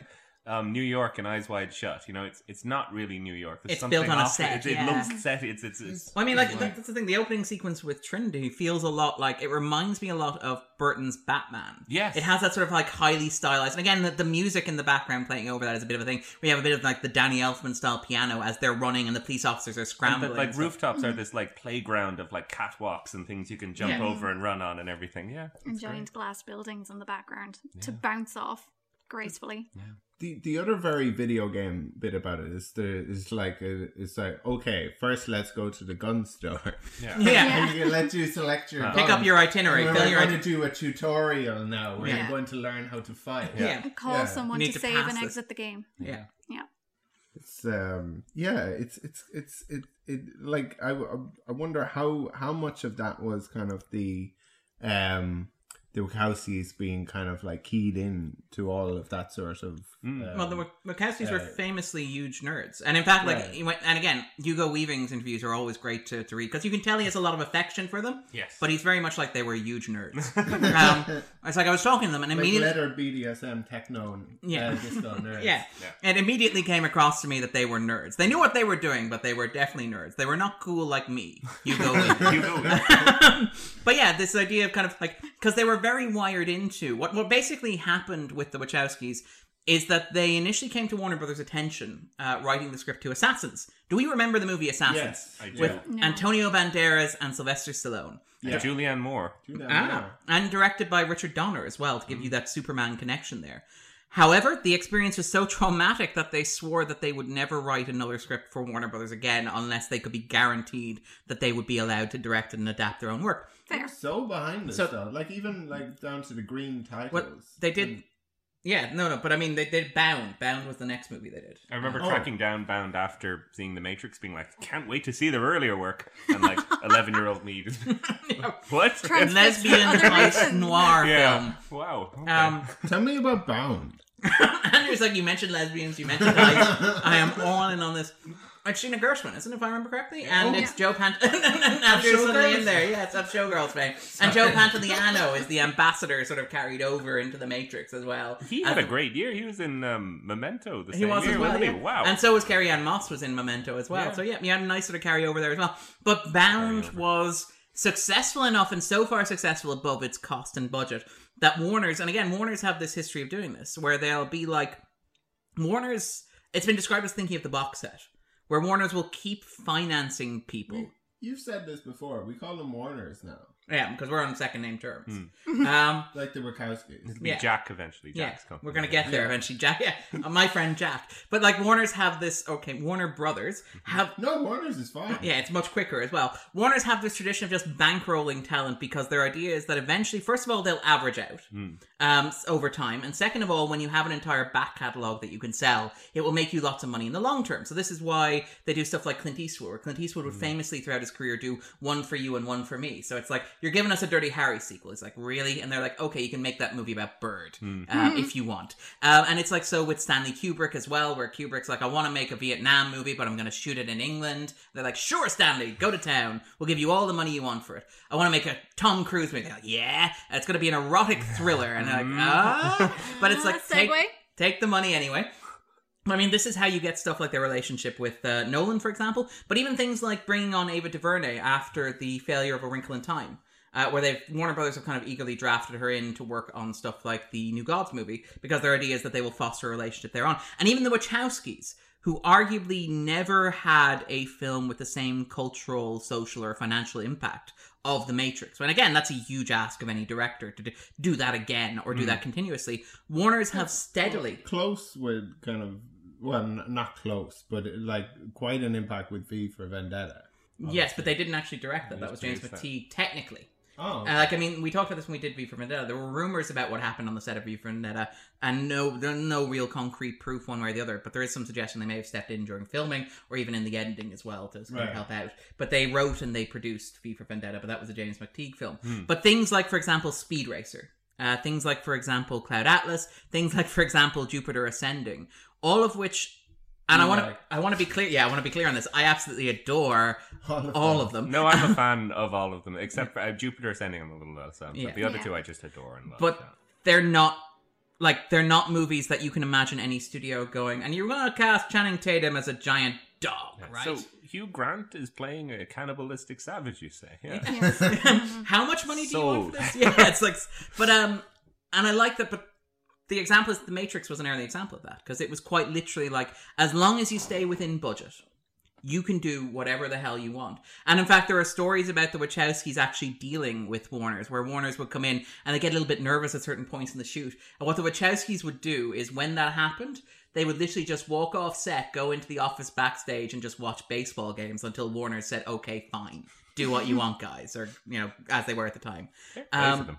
It takes a yeah. lot of gumption and probably like having made One- one, film yeah. and then a directing this, I presume like hundred million dollar film, like, oh, the helicopter exploded weirdly, we'll have to do that again. You know, like Yeah. that's a huge step. Wow, fair play. Um, I, I feel like kind of um, if Warner Brothers were to come and say, "Okay, fine, you've made your point. Um, you can go back on set now. We'll stop bothering you." Say, actually, this baseball game has gotten really interesting. I can't We might just hang out it here now, for a little while Uh, longer. it should be noted that the Wachowskis are notoriously detail oriented. I mean, the uh, Chad Stahelski, the, the stunt double who went on to direct afterwards, has talked about how what basically John Wick, right? he did John Wick. Yeah, he directed John Wick. Um, but he talked about how when he was given the script, he was also given storyboards, and the storyboards were pretty much a comic book of the film, Mm. illustrated by the Wachowskis. You talked about the level of attention to detail that went down to the green font that they used. Do you know what the green scrolling down the screen is? Do you know what the green text scrolling down the screen is? Sushi recipes. Very good. nice. Wow. Yeah. Way to go, Alex. Yeah, it's good. Oh, I, I, I, I got really into the, the font for a while. It was actually nominated for a font award uh, when the guys created this. He Was had it like The papyrus? font door? Uh, oh. oh. Um, and he, he sort of created it with that like distinctive green glowing, and, and apparently it's it's sushi recipes. But apparently there is a whole like like it is an actual language that Yeah. can be like you know It's deciphered. and deciphered. Yeah. Um, also worth noting, famous for bullet time. Actually, if we're talking about the film, technically speaking, um, Funny that that didn't take off. I remember there, there, there was like a, there, there was a time when like you'd be watching, say, the Super Bowl or something, and I don't think they do this anymore. No. where they would be replaying a play. And they'd have like the the uh, quarterback like at the snap, and then it would just pause and go Around them. around like like in Yeah. bullet time because they had set up all the, the cameras, cameras to to do do it. And I was thinking, this is going to This is gonna be the future. It's gonna be this all the big. time from now on. Yeah. I mean, David Edelstein's talked about how the last time that he saw it in 2019, like, was at the E Awards, where you have the little uh, sort of like board that people stand on, and it does bullet time around their sort of dress, so you can get that sort of like effect in I slow would motion. say that, like, yeah, the, the, the bigger effect I think is is focusing on sequences in an action sequence, kind of what you were talking about, Grace. That you almost have this like pause in the middle of an action sequence, and I think that is a stylistic thing Yeah. is everywhere. Like that's in every video game I play. That's in every big. All those Marvel films always have these moments of like slow it down for a second, and I think that's probably more of the legacy of, of the bullet time, even if we're not spinning Mhm. cameras around people in the Yeah. same way. Um, it is worth noting that again, bullet time. This is one of the things where the Wachowskis didn't necessarily invent it, but they were very keen, sort of like magpies. popularized and they popularized it, and so they to speak. synthesized it into something more convincing. The Mhm. first mainstream example of it was a Michel Gondry 1996 Smirnoff commercial. Um, in 1998, it was used again in a Gap commercial called Khaki Swing, um, and even it actually appeared, and, and this is kind of nice. I like Um, the idea that they were still calling it bullet time. And they're like, but this is an ad for jeans. They're like, doesn't matter. Yeah, bullet bullet time. time. I see. I see where this is going, but it was also Also, Max Payne. Yes. Well, Max I was Payne gonna was mention later, Max yeah, as Payne, well. yeah. Um, but even like the weekend before The Matrix was released, um, or actually sort of two weeks before The Matrix was released, Our last few weeks another of innocence. another big movie. And by the way, it's not Baby Geniuses, but another big box office smash, cultural juggernaut was released. Famously pioneered bullet time, getting there before The Matrix, and will always be remembered for that. It was James, was it uh, Malcolm McDowell and Freddie Prinze Jr. In Wing Commander. Oh, sorry. Wing Commander includes a bullet time shot, or a shot that we would retroactively recognize as a bullet time shot, which is kind of cool. That wonderful, like, parallel development. Of course, The Matrix did it much, much Yeah, better. n- nobody saw Freddie Prinze Jr. being in that film, right? the film that gave us bullet time. Freddie Prinze Jr. Yeah. Uh, and, and, you know, a, a lame video game adaptation at that. Uh, but yeah, so it is, it is kind of. It's a remarkable piece of work. And you mentioned the slowdown of action scenes. One of the things it's very good at is its exposition. hmm Yeah. Very good at explaining itself. We. Um, in particular, like it's worth noting again, I watched it three times in the space of a week, and it's amazing that it never drags because like the first forty minutes are incredibly dense in world building and information, and a lot of it's very vague. A lot of it is intentionally vague. So I do things like love I do love um, Morpheus's sort of plan of like, okay, I've got this guy, I've got to tell him that the world he's been living in is not real. It's like, how will I do this? All right, big white room, and then I'll just like wham, cut to like.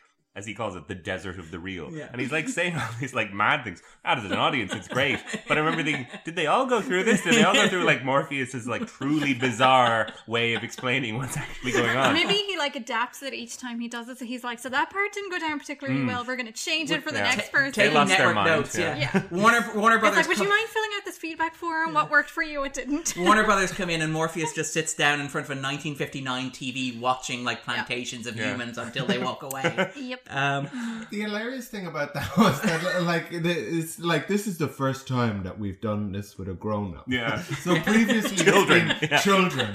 that we've been putting them through this. Yeah. Welcome to the desert of the Probably, real. Yeah. ironically, Little- much more likely to go along with because they're like, all right, yeah, Yeah, sure, well, I mean. It's still plastic.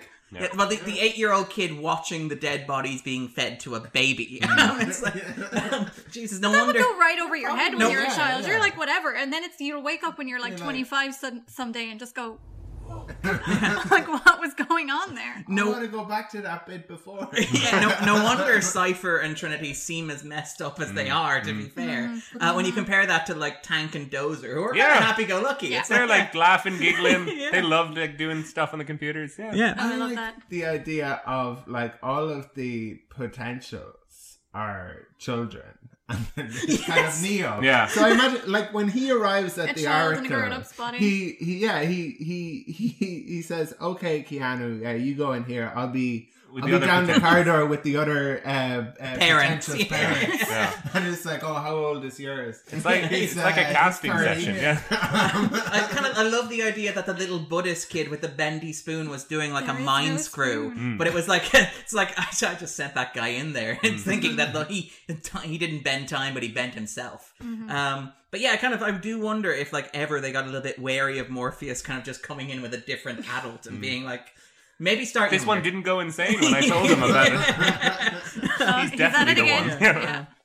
One of the things that is kind of interesting about this is that one of the readings of The Matrix, and it's become increasingly common um, since Lana Wachowski came out in 2012.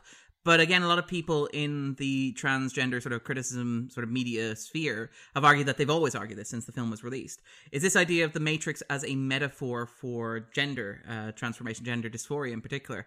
Um, and in particular, this idea that you mentioned there of it's been cited. One of the examples is that thing of Morpheus saying we don't normally do this with adults, which is one of the arguments within the transgender community in the late 90s i believe based on what i've read about whether or not you could change gender or whether or not you could healthily And kind that of goes back transition to after the, the children actually, because all the children are have their shaved heads and they all kind Yeah, of look kind of androgynous. androgynous. yeah yeah. androgynous. It's very interesting. I mean, even things like the red pill, to pick an example, that's the color of the estrogen supplement. Yeah. Um, that was kind of given out in the early 90s. Um, things like, for example, when Trinity's introduced, when Trinity first meets uh, Neo, he's like, I thought you were a man. And she's like, most guys do. It's been pointed out that, like, one of the great things about the romance at the core of the, the Matrix is that it's essentially like two characters who are gender queer versions of one another, where, like, they look like distaff counterparts of each other. Um, Um, Yeah. It's also been of noted the, that uh, Switch. I was going to say in yeah. one of the earlier the scripts, Switch was going to be um, essentially one gender outside the Matrix and a different gender in the Matrix, Mm-hmm. which would have been very cool. But I think that's like if if I were reflecting on what the Matrix was about from my perspective when I was younger, it's like it, it wouldn't be um that specific angle, but certainly the idea of a world that has created you in a certain way and expects you to behave a certain way because of that, and then there's an opportunity to break free of that and reject whatever you've been brought up to see yourself as being um, and behave in a way that makes more sense to you and feels more comfortable to you. I think that is a really compelling argument, both from a transgender's person's points of point of view, um, but also just growing up as a woman in general and being treated like you know you're less than or you're supposed to act or behave a certain way and then to have a character like trinity in the middle of all that who embodies someone who's very tough but very what's the word i'm looking for like there is an emotional side to her like she feels yeah like she Yeah. feels like a human being but one who's very smart and uncompromising and expects you to fall in line and i think that's a really her Um, motivation is so statement. humane yeah like i love the part very where kind of almost fairy tale yeah, but also the part where they they decide they're going to go and rescue Morpheus, and she gives them the little speech where she says, "I Yes, I'm believe you know. Morpheus means more to me than he does to you, and I believe that I'm your superior. So if you don't like Yeah. it, you can f off," kind of thing. Um, yeah. yeah it's Sure little moments like that I just think are really powerful, but in not in a really like showy way. They're just very matter of factly stated. Yeah. Um, just on the, the transgender reading beforehand, it is worth noting the climax of the film takes place in a subway station. Alex noted this earlier. And in fact, the subway station actually had to be designed. They looked at a number of locations, they couldn't find one that matched. This is notable because uh, when Lana Wachowski accepted a Human Rights Commission award in 2012, she talked about how when she was facing her gender dysphoria, um, she would repeatedly go to stations in Chicago, um, the L train, and she would consider stepping out in front of the train um, as a way of ending her life. And it's been pointed out that in that context of that confession, stuff like that, you have the sequence where Smith throws Neo in front of the train and holds him physically there. And he says, "This that is the sound of inevitability, Mister Anderson." Um, and that's the moment where Neo affirms his identity. Smith has been calling him Anderson for the entire movie, um, and Neo's never called him out on this. in that moment, Neo says, "My name is Neo," and he pushes himself. He leaps out of the way of the train.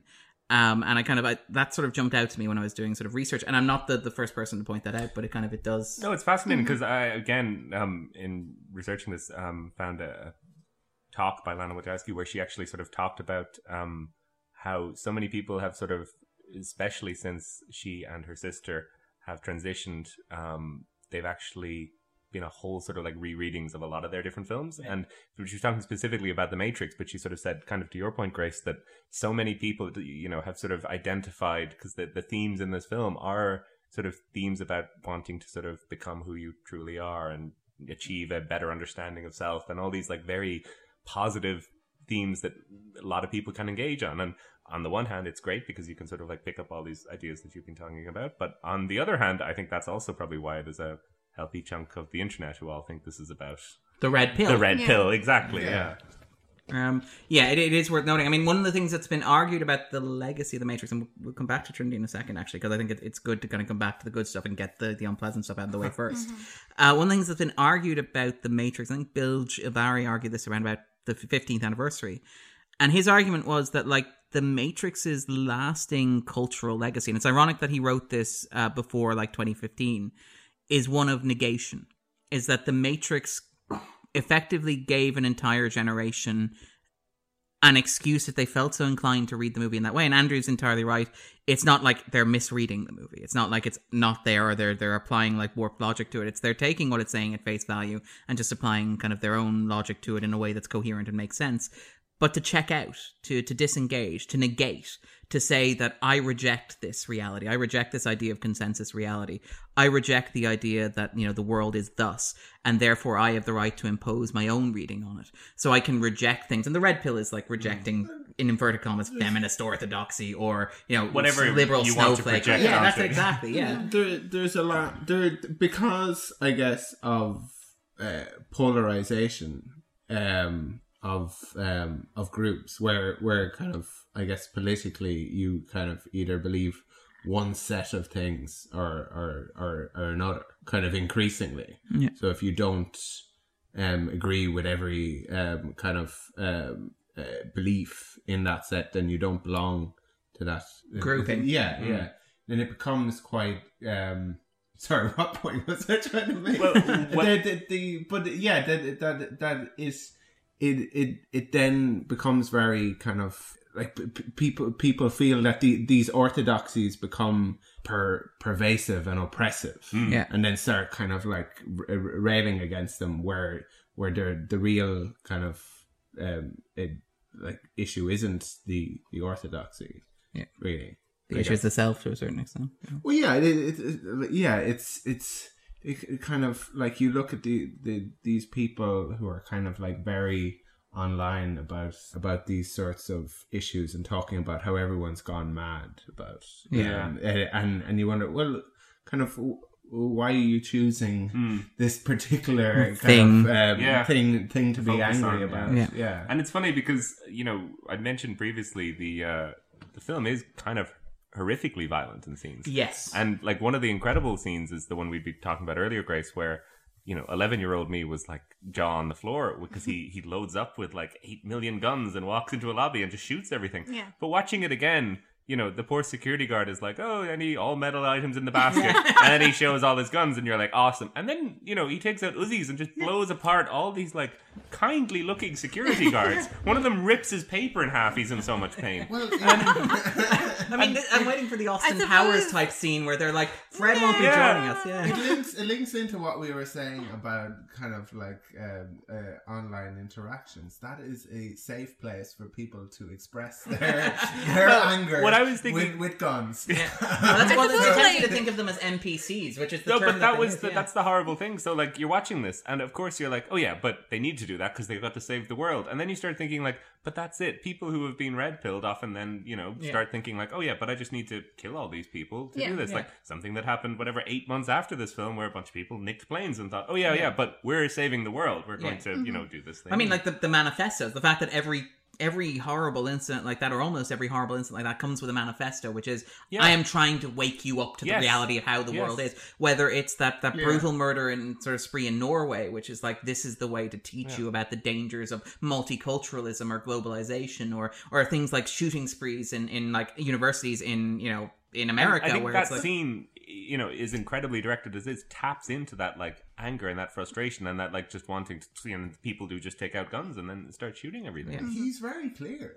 Uh, Morpheus. Morpheus, he yeah. says people in the system are enemies. Yeah. Like, they're Yeah. not victims. Yeah, They and I are- think they are They're probably enemy. letting themselves a bit off the hook too by implying like these are all just computer programs. So if you blow them up, you're not actually killing anyone. Well- You Well, no, no, they are, they Like are, but they can of just be swapped. they can just be. Or That's it. the other implication is that if somebody you know sees them and recognizes them, that they will then become an agent because an agent can just mm-hmm. become anyone, which Yeah, is a very that's what- clever idea to like make you Paranoia, scared of everything Yeah. and everyone. Mm-hmm. But also like, and the Wachowskis do it a lot. Where after you know Neo or, or, or Trinity kill one of the agents. He The sort of reverts back to the original human Yeah. body. And you have the bullet hole in the guy hair. who got Yeah. hit by a train. Yes, Yeah. yeah. Basically. Wakes Yeah. up at the last second. What's going on? Yeah. No, there's a lot of like really horrible sort of stuff when you start thinking about that in, Yeah. in the film, and it's interesting because they don't quite shy away from it. You know, I think particularly those security guards. It's slow mo, a bunch of guys holding coffee cups and ripping papers Yeah. in half. It's not. Mm-hmm. It's not necessarily. You know, I mean, Could have just put Agent Smith to sleep on top of those cardboard boxes and walked away. I- I- you know, I- well, I um, mean, like- than killing that homeless. Well, guy. again, this is the thing with action movies where you have that sequence where even like ignoring the like innocent kind of like counterpart, like death toll or whatever, or that shot of the poor security guard with his head blown open as he hits the ground, he was probably thinking about his kids or whatever. Mm. But you have like the moment where they take the helicopter down to rescue Morpheus. And they have the Gatling gun on the helicopter, hmm. and Keanu Reeves just starts firing randomly in- Indiscriminately. into the room. Yeah, I, where like- I like I the used to idea of always someone in wonder the way another office. doing- You know, like seeing that and just being like, I used to love the way like he sort of does it in a circle, so it's like Yeah. he's shooting around Morpheus, Yeah. so he hits everyone in the room Yeah. except What if Morpheus just kind of like like his part of the room had been cut out Yeah. fell down and, like into the into the floor beneath it? Yeah. I mean, but th- this is one of the things that I kind again, not to talk too much about the sequels. One of the things that I admire about the sequels, and I don't think they do rather well, is that they play with this idea of that belief, that hmm. that righteous belief of the belief in the one, Morpheus's faith and the role that he's been cast in. That being a system of itself that is just as trapping, Yeah. that is just as ensnaring as the idea of like, man, the man is really trying to keep me down. And, and, I That's- mean, it's interesting, but that was one of the reasons I've never not liking the sequels as much because of kind of what they did to Morpheus, and he became. In a way, a much more humane character, and Yeah. you showed him going through a lot of different things, but also wasn't the character from the first one. He became, Yeah. he was a lot less philosophical, philosophical. Philosophical. He was a lot um, less, Less superior of and certain yeah. of himself. And Yeah.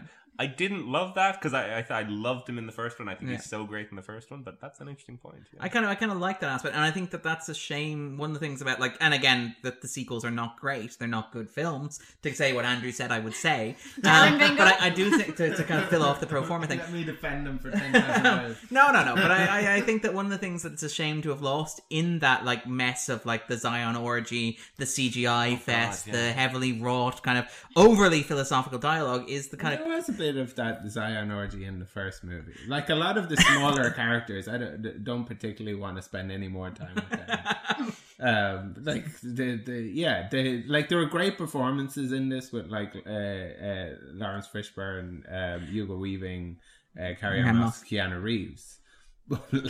A lot Mouse of is the, getting a uh, spin-off. Mouse, yeah, yeah. the- yeah, the guy like Do you want to buy any the death tank, sticks? yeah. Yeah. and uh, yeah, Tank and what was what was what was the other Dozer guy's was name? his brother. Dozer, yeah. Um, I liked that Morpheus is like, okay, we have to evade all these agents and sneak through the city. Like everyone picked their most ridiculous dominatrix outfit. I remember Your that, like, S&Ms. And rent we'll- the most go around as a ridiculous car. we need to blend in. Yeah. just dark. yeah.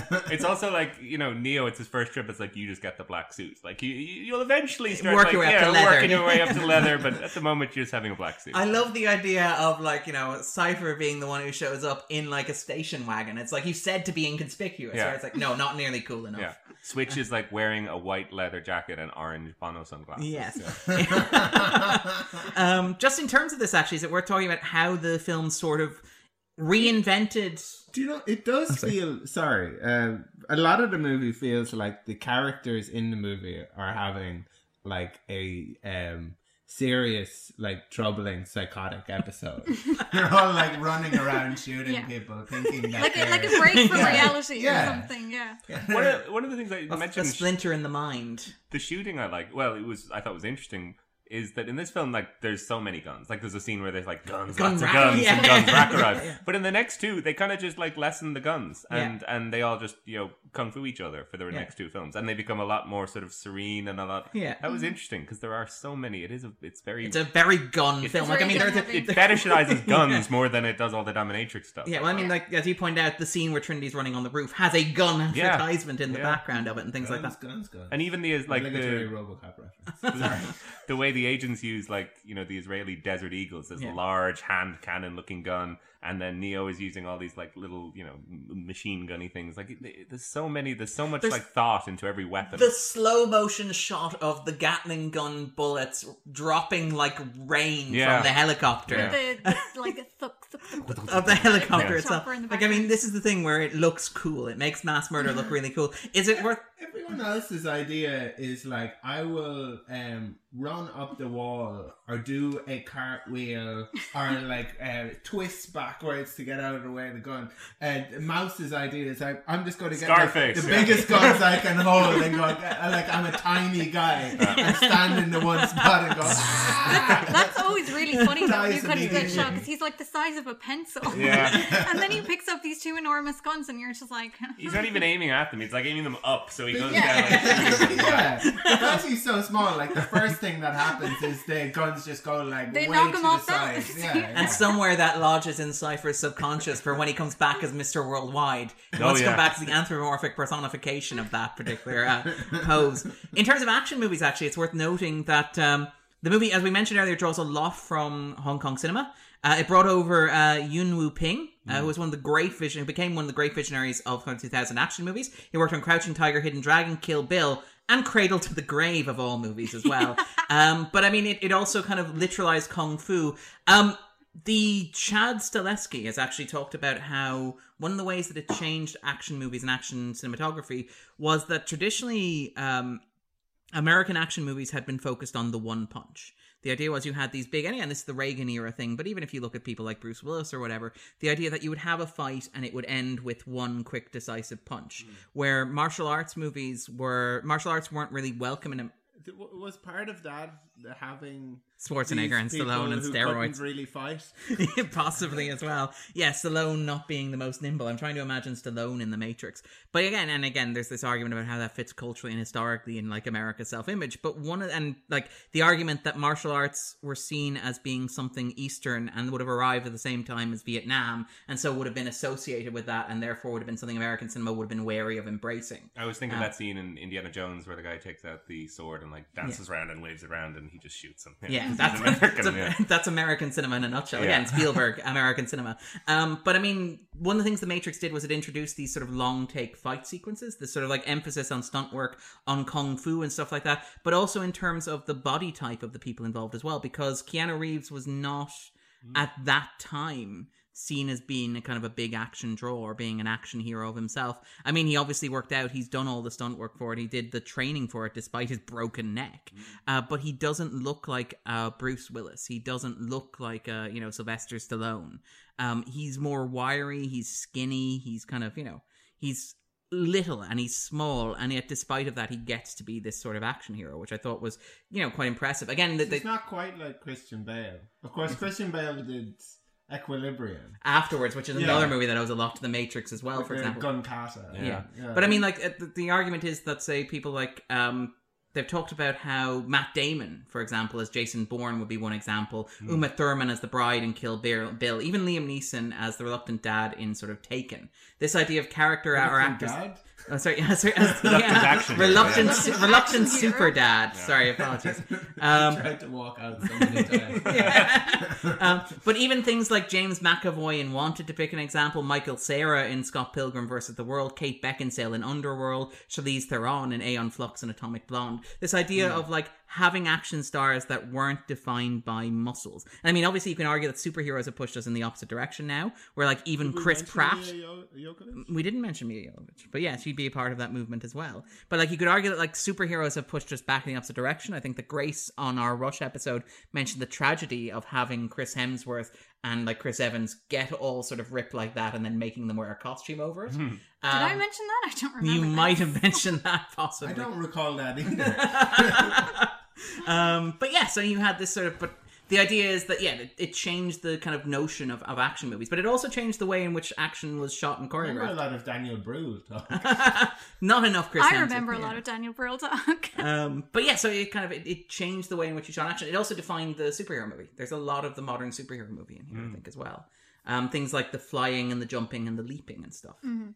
The Um, defying physics in general. Yes, and the, the use of CGI to do that as well. To be Mhm. honest, which and is- that's another interesting thing because I, I think the, the CGI in this film it holds up because they're right at that moment of like working out how much CGI they can do versus how much they can do in real life, and it's like that perfect time where it's just the right amount. Like Yeah. I remember this is on one of the extra features to interview with a vampire. Neil Jordan talks about like using CGI in like 1994 or whenever that film came out, Yeah. but he's like inherently skeptical of it. So he's Yeah. like, "Oh, my job was to try and like disguise that we were using CGI at, uh, Yeah. across the board." And I feel like the Matrix is kind of does that. It's a lot of its big shots, like the the helicopter explosion, which has this like wave of glass around it. Yeah. It's incredible. But then they also clearly also blew up the side of a building, and that's like a real Mhm. thing that they've Yeah. incorporated. And it gives you tangible sort of like exactly. actual text. Whereas in the next two films, it, it goes the other way. Yeah. And then a lot of other like superhero films since then, it's it's you know it's, Yeah, it was the obligatory CGI driven third act, and I mean this largely avoids that by like the That's big. Laurence Fishburne hanging upside down for a Yeah. second under the helicopter. That looks amazing, you know. And even the climax of this is again, it's it's Keanu Reeves and Hugo Weaving Mhm. of all people. The guy from In, Bill like, and Ted. hallway. Yeah, the guy from Bill and Ted and the guy from Priscilla Queen of the Mhm. Desert punching each other in a subway station. Yeah, that's like that's our big action climax. And and it's it kind of works. incredible. Bill Yeah. and Ted is better.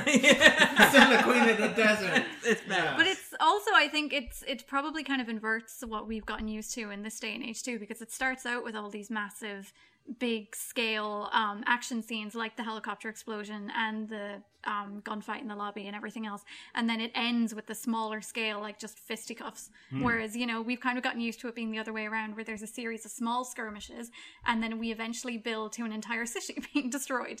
So I kind of like that this does it backwards. Like it starts out with this general like "Mm, what's going on sort of thing, Yeah. and then makes it much more personal and concentrated. But even more And it means you can see what's happening, which Yeah. is great. Yeah, yeah. Even more personal and like intimate than a fist fight is the kiss. Um, well, the entire thing is exploding around them. Yeah, Oh, yeah, the- the- yeah. that- and it made me think, kind of like, oh yeah, it's it's it's it it is a kind of a fairy tale story, Mm. where it's kind of like a you know a Snow White. She wakes him up, Yeah, Mm-hmm. I mean, this actually is a nice sort of dovetail into talking about Trinity again, because to bring us back around to that, because it's it's been pointed out that Neo. We're going to talk about Trinity. We are going to talk about Trinity. I think we'd talk about That. but the thing is that Neo is our college days. has arguably uh, been he's arguably the most feminized um, action hero in, in recent memory, or at least in the past thirty or forty years. Neo? Neo is consciously the most feminized uh, sort of action hero. How Uh. Violet LeVoit has, has sort of pointed this out. So, for example, but there's things like, for example, the the emphasis on penetration of him. So the cyber shrimp bug that goes in, the acupuncture that's done to reconstruct his muscles and things like that, the gagging hallucination with the molten mirror flowing down his throat, followed by the the pulling out of the circuitry afterwards that's keeping alive and in sort of respiratory, the birthing from a uter- uh, the uterus, the brain probe that's repeatedly stuck into the back of his Oh, neck yeah. and is pulled out with a schluck sound, for example. Uh, but even things I'm like sure it looks like his mind is being. But even out. thing- Is even that things- what it's like to be a woman? even even things like the way in things like kind of ported into you. Um, the, the, the, Listen to what you're saying. Andrew.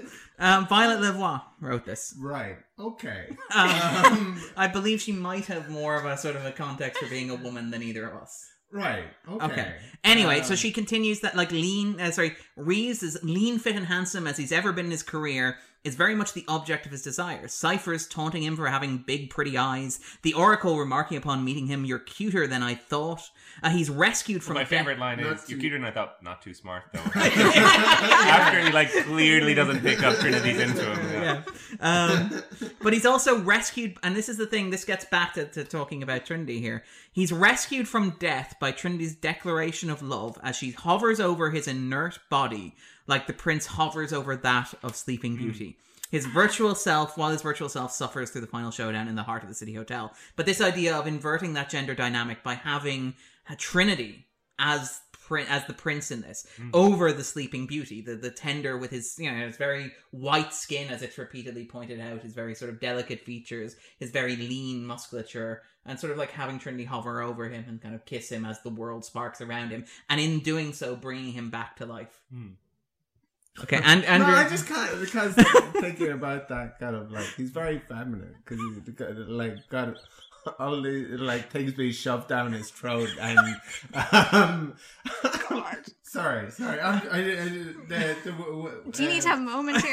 yeah, it's- no, it's just the way you kind of like push through all of that. uh, No, sorry. Um, I mean, I, I, I had to push through because there was a lot to cover. I didn't want to stop after every point and sort of like get into the nitty gritty of it. well, no, okay, all right, okay, go on. But Yeah. anyway, back back to back to Trinity, and this is kind of one Trinity's arguably one of the more interesting legacies of the film.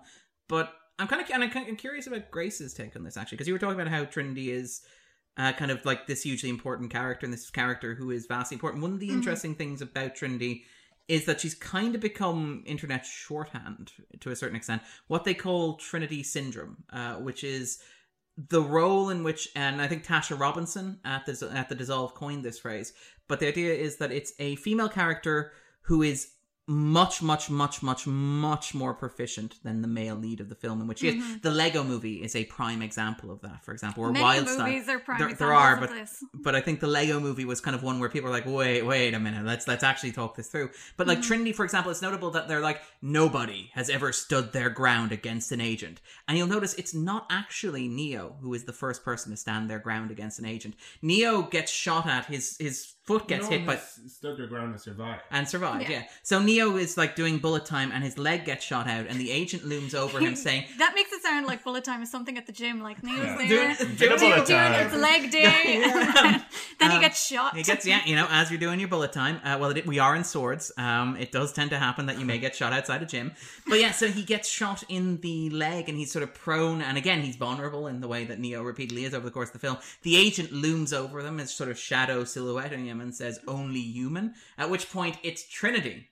Who then, this. yeah, points the gun at the agent's face and shoots him point blank in the head. And it's great because like there's a scene earlier in the film where Morpheus says everyone who went up against an agent has died, and then you just see Trinity just take one out. Casually Yeah. just later, oh, I can do this. Yeah, Bam, dead. casually. Yeah. Yeah. What you've been doing wrong.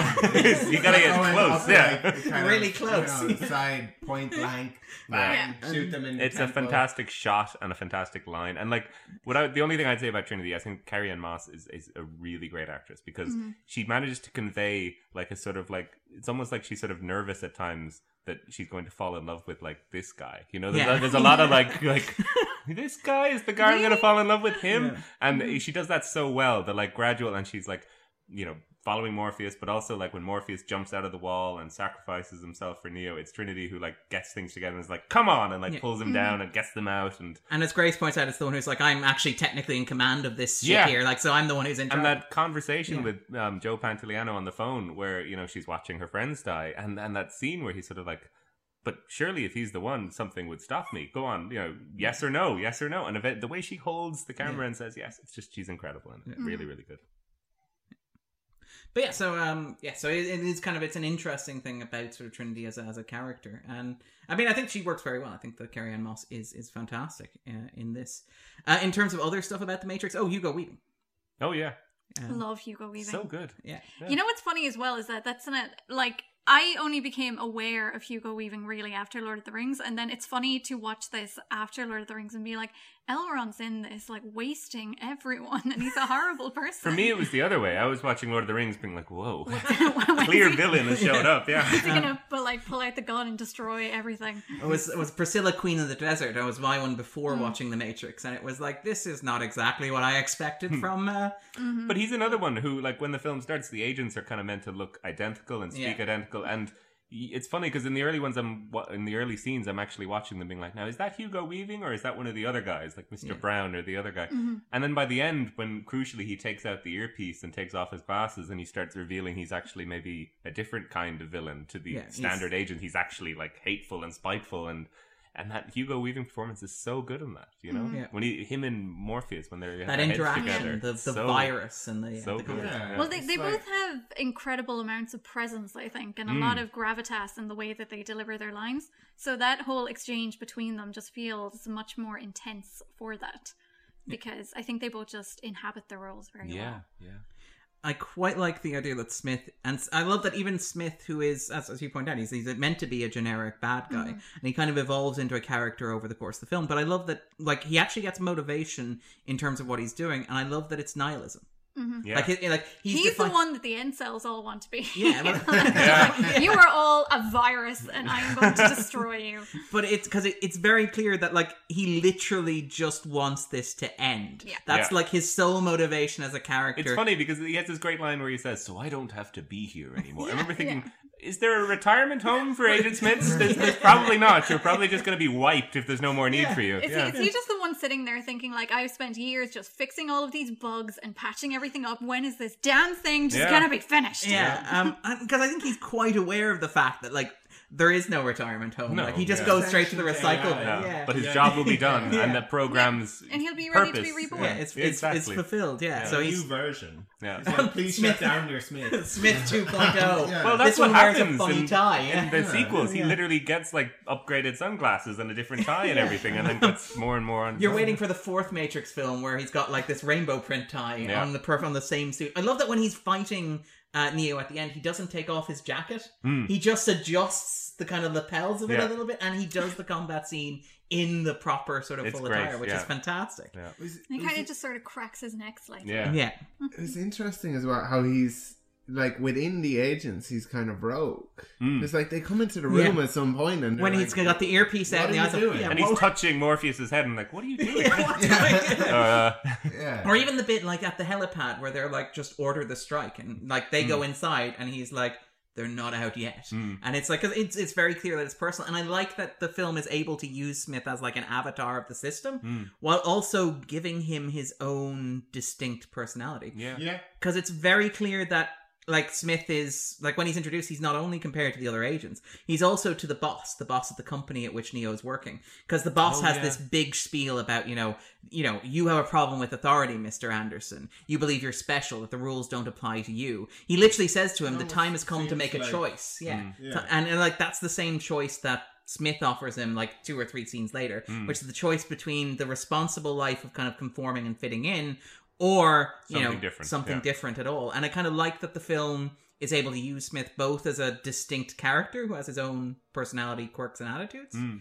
But also as a kind of a representation of this. Because the film, you know, to a certain extent, is you know one of those metaphors for kind of late American capitalism. It's this idea of like a disenfranchised generation at the end of the millennium that's kind of like, well, we're prosperous and we're rich and we've got everything that we've ever wanted and everything's pretty peachy. But what if it's a dream? Yeah. um, but yeah, what if it's all a lie? What if it's based Yeah. on falsitude? What if I'm not living my best life? What if I, you know, could fly? What That, if I that could- is one thing I would say about like all the billionaires who believe we're in the Matrix. It's almost exclusively like idiot tech billionaires Yeah. and not people with actual problems or day jobs and all the Yeah. stuff you have to do. It's the people who have achieved such a level of like, well, now what? They're like, maybe this is a dream. Yeah. Yeah. Maybe there, maybe there Like, isn't we another one. Like to get to we- the stage where like these height, uh, heady philosophical issues are the only thing that you're worried about just screams a certain level of You- yeah, privilege exactly. that is confined to a very select few. Smith that is, is like we we created a, a the first version of the Matrix where you were all tech billionaires. Where but you you kept uh, Anarchy. inter- We swiftly found like, uh, Trying to break the out. matrix and Yeah. trying to break out. we lost and we so swiftly crops. found that you were the most annoying creations ever put on this one screen in verdant earth. So we started over. Yeah, we had to adjust the Elon Musk to Pitbull ratio. We're still trying to get it right.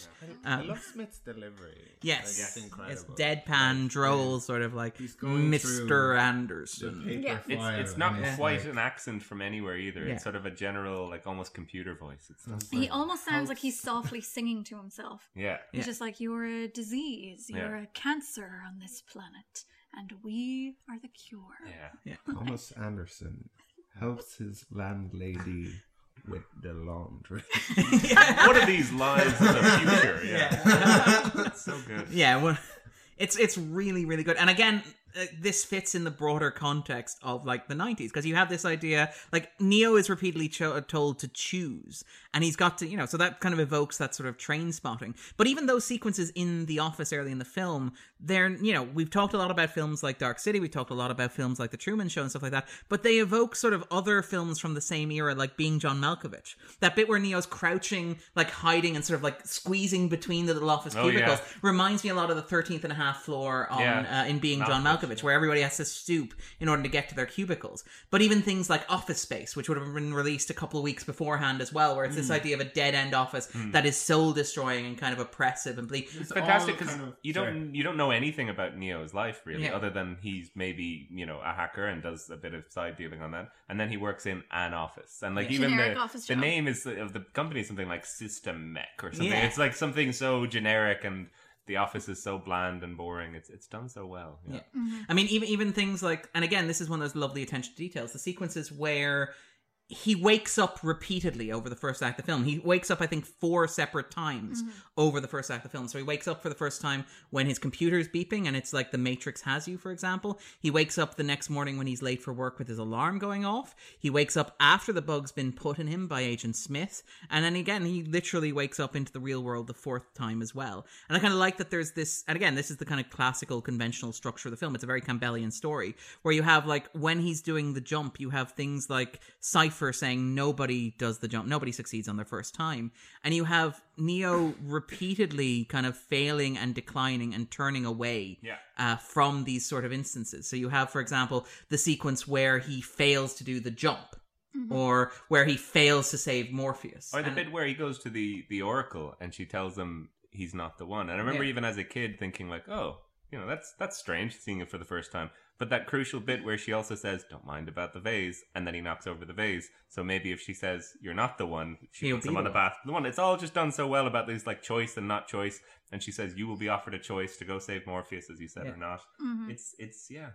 It's so efficient as well. It's, Yeah. it's sort of so it, it pings along and it, it, it yeah, moves that- really well. it covers absolutely everything that it needs to cover in the time that it has, and it's despite the fact that it has all these new ideas, and these ideas were big and bold, bold and new and striking at the time.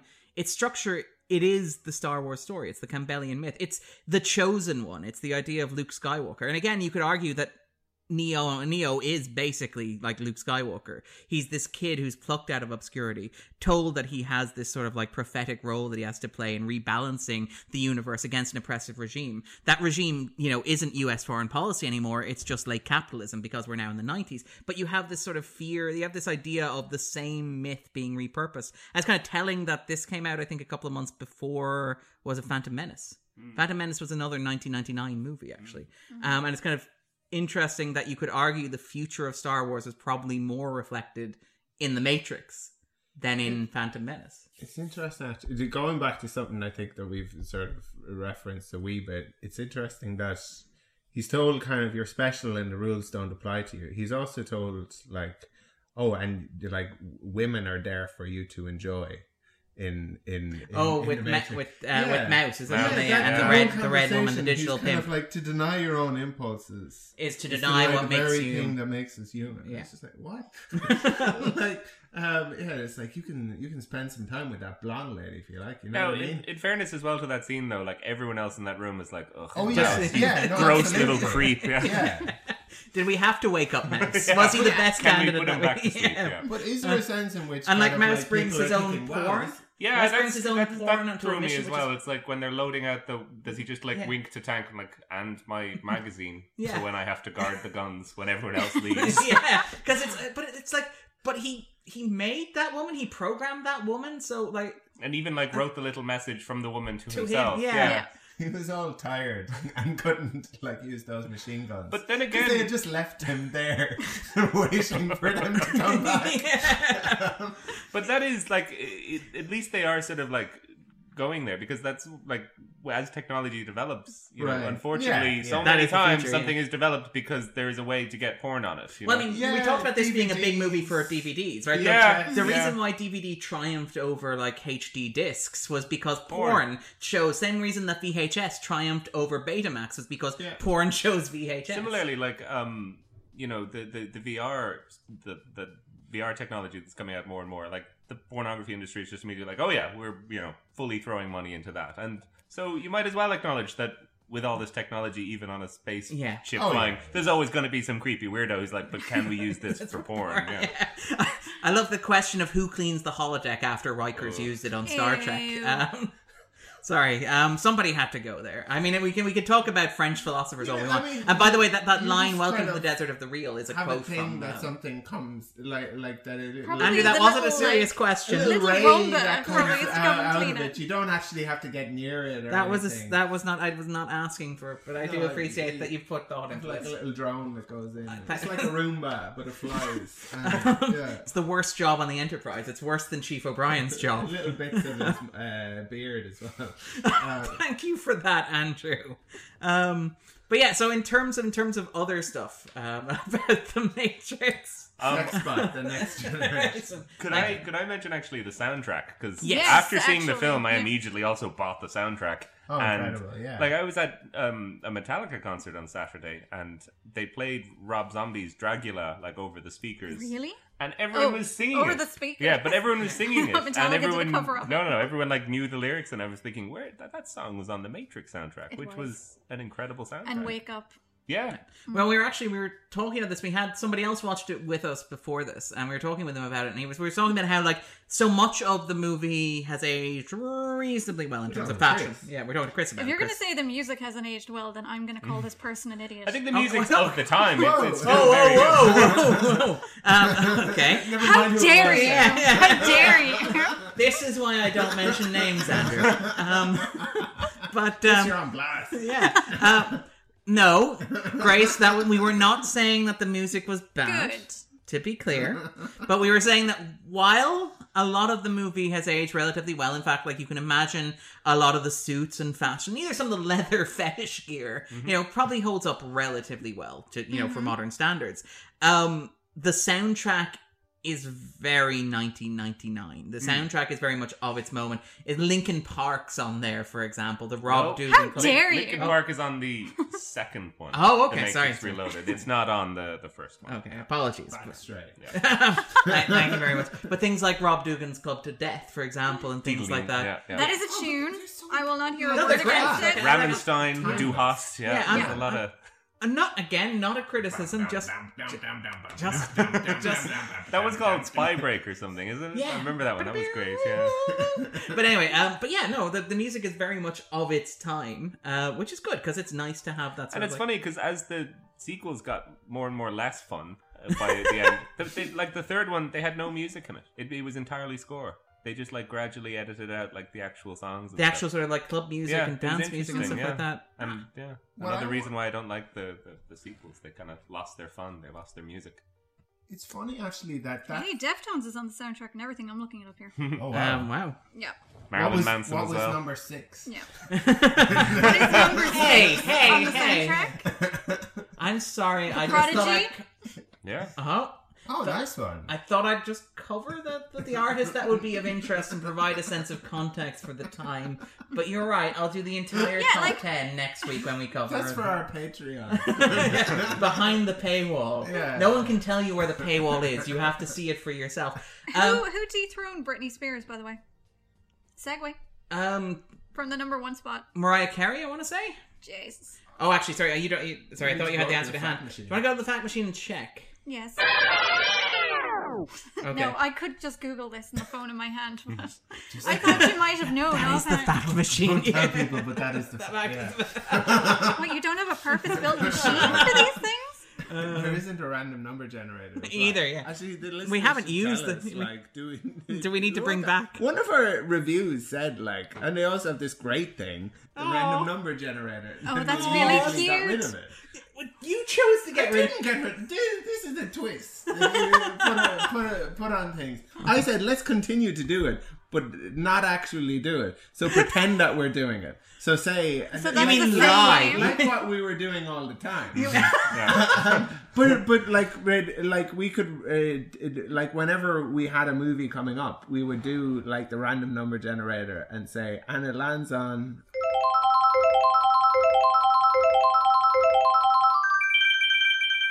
Oh wow, The Matrix. What are the odds? Yeah, yeah. Anyway. We're back from the fact machine. Um, it was Monica's Angel of Mine, which I can't even remember. I don't recall. It dethroned um, Baby One More Time. And yes, that is Monica's Angel of Mine that you listeners can hear. Playing- playing, playing in Playing the there in the background. background. Yeah. Um, and it's, it's kind of I like the the idea that our Matrix podcast will have a less cool soundtrack than the Matrix itself. Um, It'll start out with the number one and number six. and will sort of play its way through like randomly. But I mean, I, to be to be fair, actually, like the Matrix, I think has aged relatively well, and I think I wonder if it, there's a sense of it sort of coming back into relevance in terms of things like we mentioned, for example, it, it the horrible reappropriation of it by like the red. The red pill movement and stuff like that. There are apparently like varieties of pills. Um, Oh, right. Of course there are. There's like the black pill, um, and stuff like that. There's the brown pill, which I'm not sure anybody wants to know what that is. Uh, you have the green pill, which is for people who don't who won't reject the orthodoxy of globalization and stuff like that. It's apparently got this Has whole. somebody actually sat there and written like a rainbow of different pills? There are, yeah. We'll include in the show notes. There's a rainbow of like pills, and they're all We'll really depressing. them. do they do they have like you know those? do they have like those little pill boxes where it's like Monday, Tuesday, Yeah. Wednesday? It's like today I reject To- this. Yeah. Today I'm on the black pill. But I, I do think that the film has aged kind of back into relevance because I think that like after the Matrix, you had obviously you uh, Alex alluded to this earlier. Like in 2001, you had September the 11th, and September the 11th led to the War on Terror, and that was this huge, big part of the cultural zeitgeist. You look at movies after 9/11, and they're all very much informed by it. The blockbusters. You look at things like say even X Men 2, which was released I think in 2002, has like the military industrial complex. It has Stryker, who's got this military base where he's gonna like kill kids using like psychic powers or something. But even things like say Christopher Nolan's Batman Begins, which takes Kill potentials. yeah, but he takes like Bat. He takes sort of Batman and kind of contextualizes him as part of this movement. Um, but even even things like Steven Spielberg's War of the Worlds. And what's interesting is you could argue that we've kind of come back around to a state where we're having the same sort of debates that we were in 1999 about things like this sort of broader sense of cultural malaise because we've kind of lost, we moved past the idea of the war on terror as a defining conflict of our generation. We're kind of more embracing these kind of abstract questions that the Matrix asks, like about like, and again, there's this, It's this, challenging the orthodoxy. yeah, Like I would, I would say that it's a good thing for young people. I would say to kind of challenge orthodoxies. It's Yeah. just kind of what sort of orthodoxies do they want? to Are you challenge? challenging? Mm-hmm. Yeah. And does it come and also from- find healthy ways of doing it that don't involve like you know maybe mowing down people around Yes. you. Yeah, yeah, yeah. That's no. not ideal. yeah. Yeah, I'm against that. Peaceful, peaceful civil disobedience is totally fine. I mean, I mean, personally, uh, maybe it's because of what I do for a living, but like I mentioned earlier about the, the like they literally put a bug in him to track him. But one of the things I thought interesting watching at this time was this idea that we're all kind of being monitored and that we're all just sort of powering a greater, more malevolent, you know, Yeah. something a corporation or body or something Yeah. like that. And I think that's kind of maybe why this deserves a bit, you know, another look nowadays because we're all carrying around computers in our pockets that track where we are and At tell every us what we given do, and, and all our data is And being fed to us into a and- corporation that is making money off it. So the Matrix, is, you know, it's suddenly more relevant again. I Yeah, think. and we're perpetuating systems and stuff like that. And again, we're, we're you know we sort of recovered from the global crash to a certain extent. That we've become batteries. That's yeah, exactly it. exactly. Our all- personal data is Yeah. powering decisions by robots and machines Yeah. all the Yeah. time right now. Yeah. And and and yeah, in literally everything, like right from the stuff that we watch to the the way that we work to Yeah. Yeah. everything else. yeah. and again, like it's it's worth noting that you're seeing themes like this come back and back to the fore. So stuff like Westworld on television is very much. I remember watching the premiere of Westworld and being like, "We're doing the Matrix again. Hmm. That's what that's what we're doing now." But like this kind of perennial question again you have these huge philosophical dumps from people like when for example trinity uh, meets neo and it's like i know why you're here neo i know what you've been doing i know why you hardly sleep why you live alone and why night after night you sit at your computer Because you're cool. that's what that is. The answer is out there, Neo. It's looking for you. It'll find you if you want to. And you have this whole big speech about how the world doesn't make sense. And there's a way of making it make sense to you, which is a very universal, very human sort of like sentiment. But it's And- also like you, like you need a girlfriend. it's also a little like justifying, you know, someone who maybe has gone a little crazy. Like, don't Yeah. worry, you're not the crazy one. Everyone else in the is. world is crazy. Let me tell you about the world. But no, I, I think that there is something very, uni- and maybe it is very teenage boy. Maybe, and again, this is the thing about the list where the two fifties. It's telling that like the two fifties, nineteen ninety nine, you know, sort of films don't include. You know the ten things Election, I hate. yeah. ten things I hate Yeah. about you. Oh my god, 10 things, Ten things I hate about you opened on the Election's same day. incredible. Yeah, is it on? Election, No. election was, but dropped off. Oh right. Uh, but ten things I hate about you opened on the same day. Clueless was never on, I'm afraid. No, um, yeah, which is shocking. But this is just a Mean sign of the fundamental Mean- flaws yeah. in that list. But yeah, and, and you have this sort Mean of Girls is never- yeah.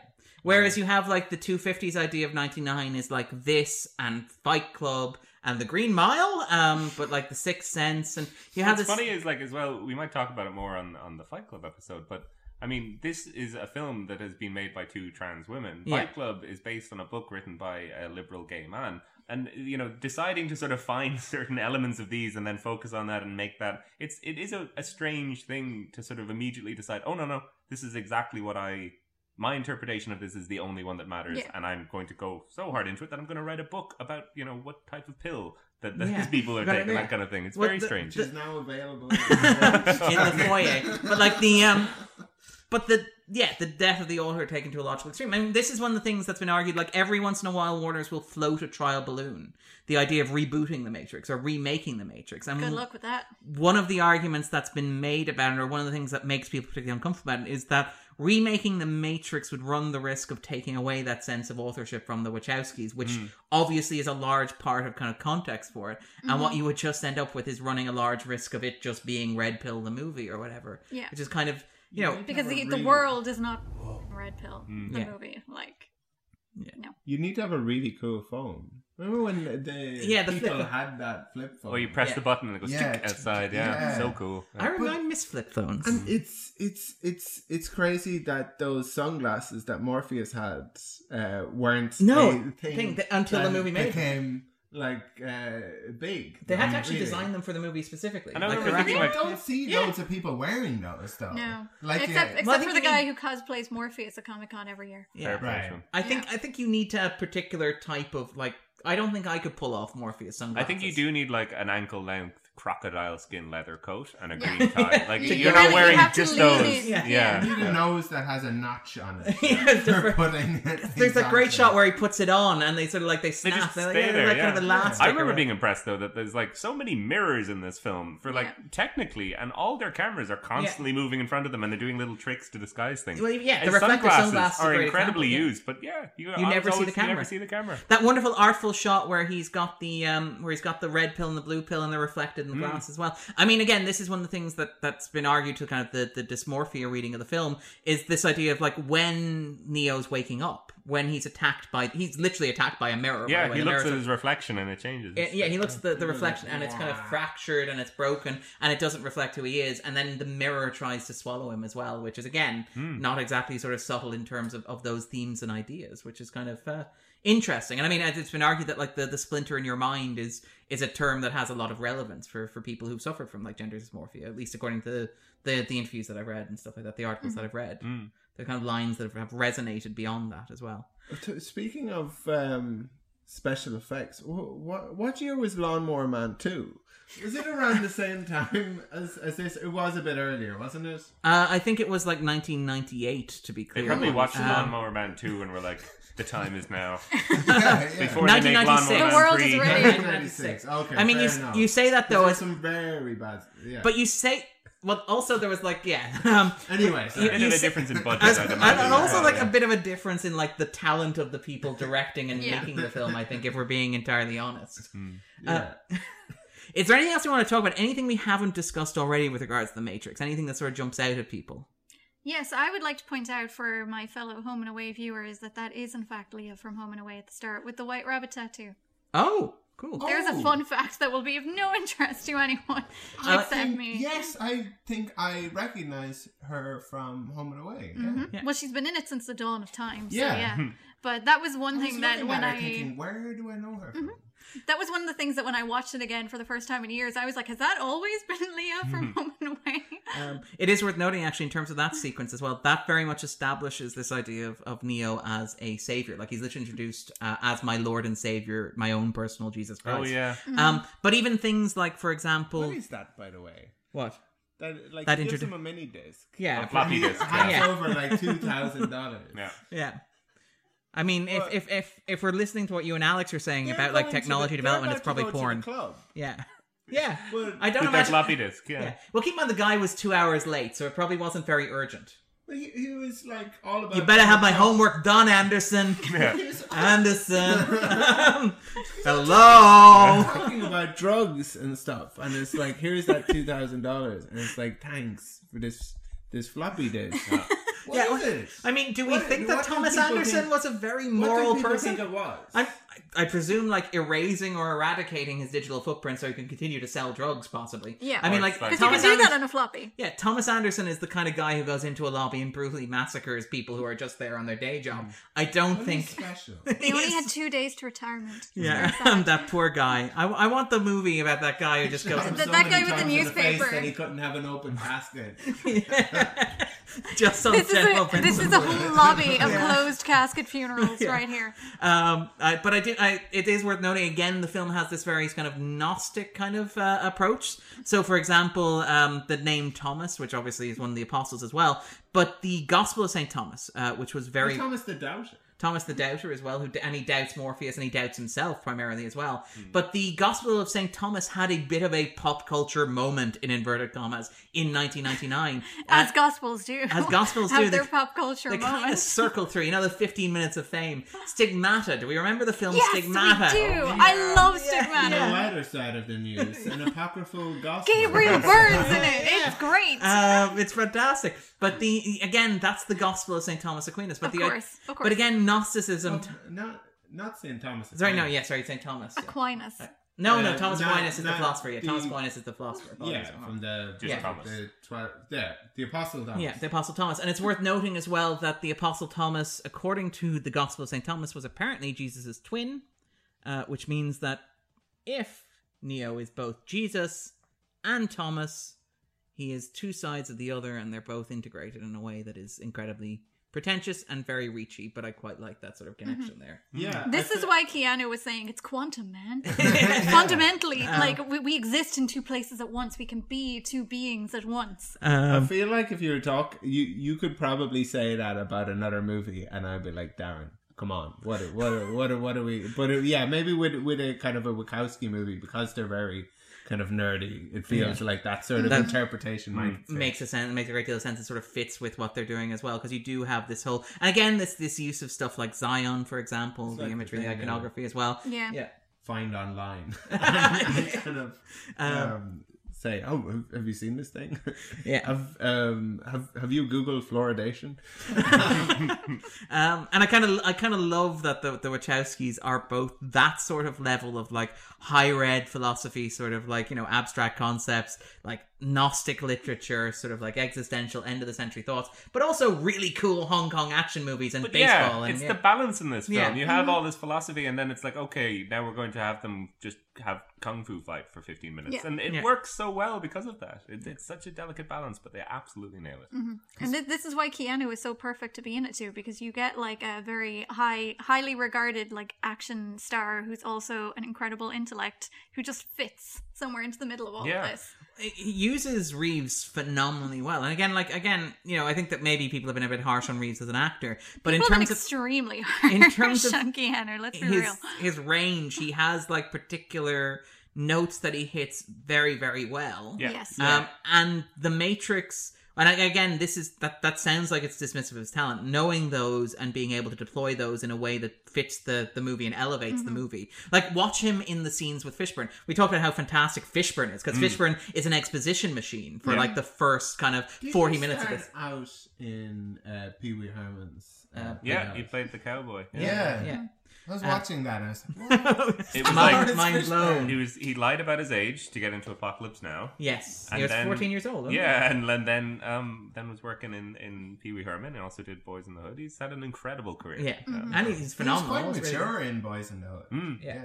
And always kind of great to see him. But like watch those scenes with himself and with Reeves and like obviously Fishburne's the one delivering the monologue and he's got to get through like 10 pages of script and he does this remarkably well. But watch how Reeves reacts to him as well. Mm. Like the, the even the reflection of the sunglasses where he kind of seeds the ground, you have this sense of awe and curiosity and horror and this ability to convey this sense. I mean like and and the movie's well aware of what it's doing. It even gives him a whoa Yeah. at one point when when Morpheus jumps from one building to the other. Like it's very keenly aware of the There's fact so that many you're to- lines that could be cringy as well that Yeah. Keanu just nails. Like I, I know kung fu. is such a Yeah. It could be so silly if someone like Mhm. Nicolas Cage delivered it, for instance.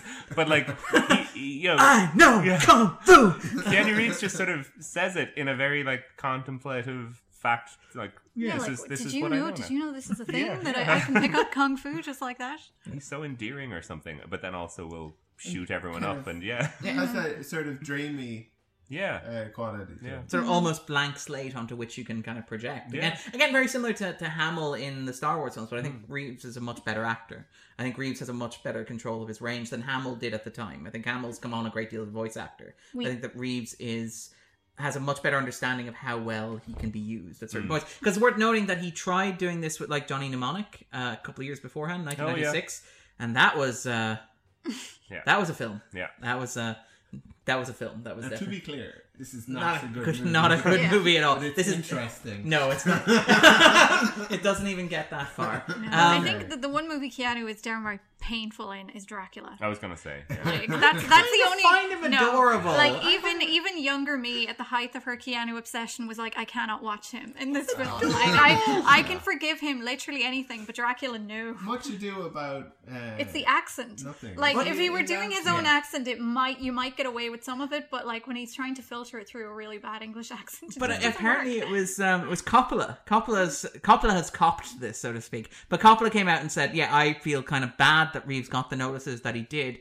Because my notes to him on set were always more. Hmm. like my notes were like, "That's not British enough. Keep going, Keanu. Keep going." Why didn't you cast a Brit then? Yeah. if you wanted British. Um, Gary Oldman's right beside you. Just ask him. Yeah. Put him on. the- Imagine, imagine like a reversal of roles there, where Keanu plays Dracula. That would work. Like he could be good. Beautiful, Could beautiful. you buy Keanu Reeves as that sort of sexual? Yes. Did you Oh, see? okay. All right. All right. Yeah. Okay. Did you see Always Be My Maybe? Like he was kind of like that. Or uh, okay, well that's good. I was thinking Neon Demon was actually the first place I went. Oh yeah, I, I Um, walked out of that film before Keanu showed up. Unfortunately, not a fan. I know. I love Neon Demon. I'm like the only person over here with my little flag.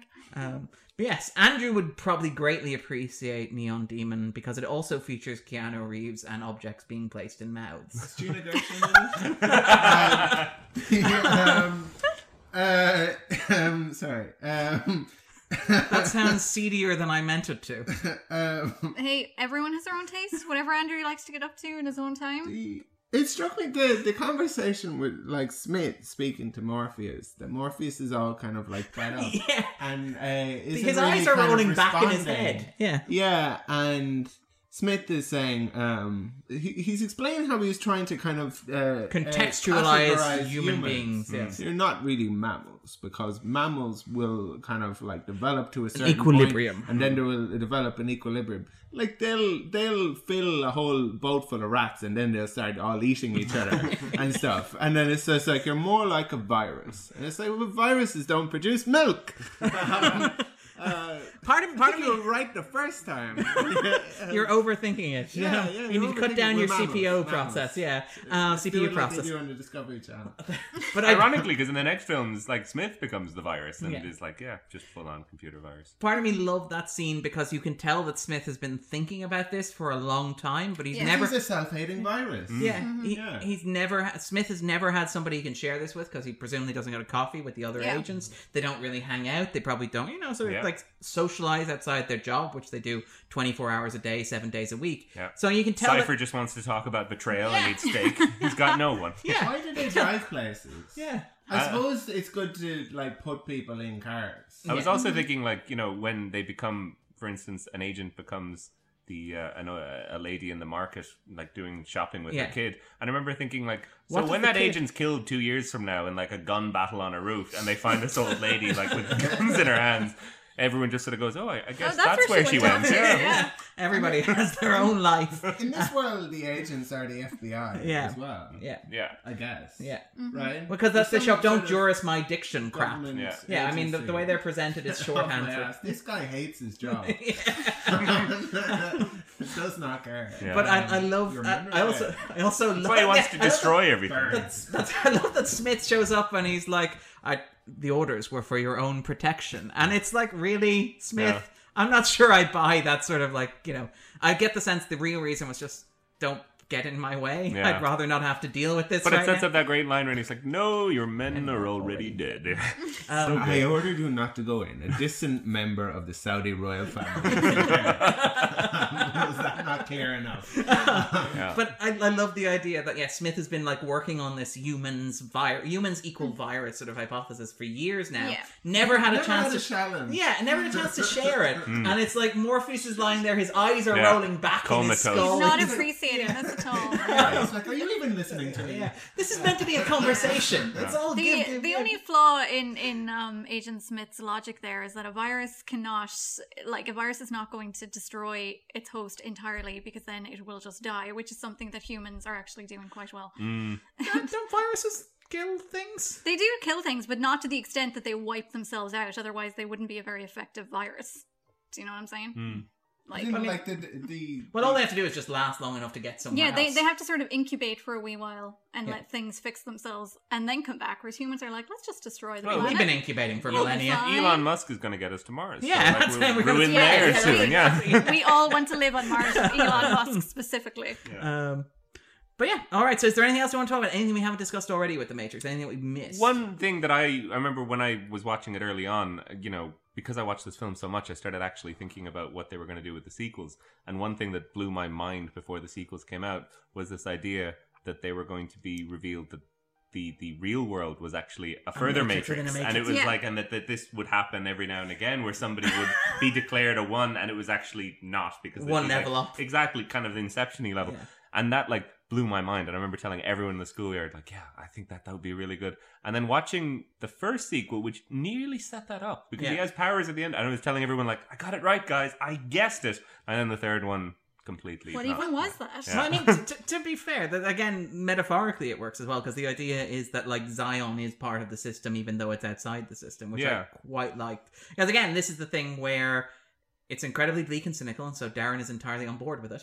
Uh, but it's like, yeah, even like if this is a metaphor for capitalism with the boss and the job and the work and the system that treats human beings as batteries and as sources of energy and power to continue going or whatever. But if that's the case, and again, we talked about this a little bit when we did uh, V for Vendetta, is that one of the inverted commas great things, close inverted commas, about capitalism is the sense in which it cleverly like incorporates criticism of itself. Yeah. It incorporates like disenfranchisement and it incorporates Yeah. resistance into You can buy itself. a T-shirt with That's that. it exactly. Yeah. Yeah, it's Yeah. like Kylie Jenner buy- handing the Pepsi can to the police cop Yeah. thing, and people like, yeah. "Oh yeah." it's okay." it's the V for Vendetta masks, which are always they're a huge bump in the Time Warner like bottom line at the end. So when Yeah. you're when Anonymous are buying those masks in bulk to protest, they're actually helping the sort The of they're bu- bumping yeah. up the system Yeah. as well. And I kind of like that the later Matrix movies kind of get at that with Zion, with the idea that this little human kind of enclave is actually part of the system. It's always been intended to be part of the system. Yeah. And even this idea of belief, this fanaticism that Morpheus has,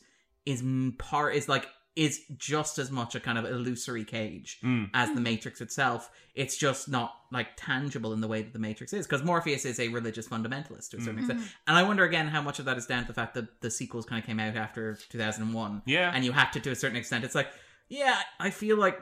I, yeah, as you point out, I feel like there, you know, there are people. The people involved in September 11th probably felt a bit like Morpheus does to Yeah. a certain Mhm. extent. Um, which, yeah, so I wonder if that's maybe why the the They toned that down, made him a bit more human. Yeah, Yeah. yeah, Yeah. maybe. Yeah.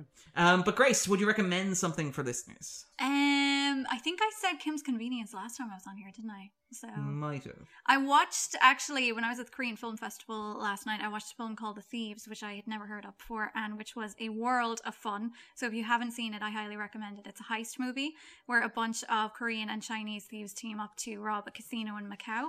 Um, all hell breaks loose as it often does. It's just very fun, entertaining. There's hanging out of windows and shooting people along the sides of apartment blocks. If you like The Matrix, you'll probably like bits of this.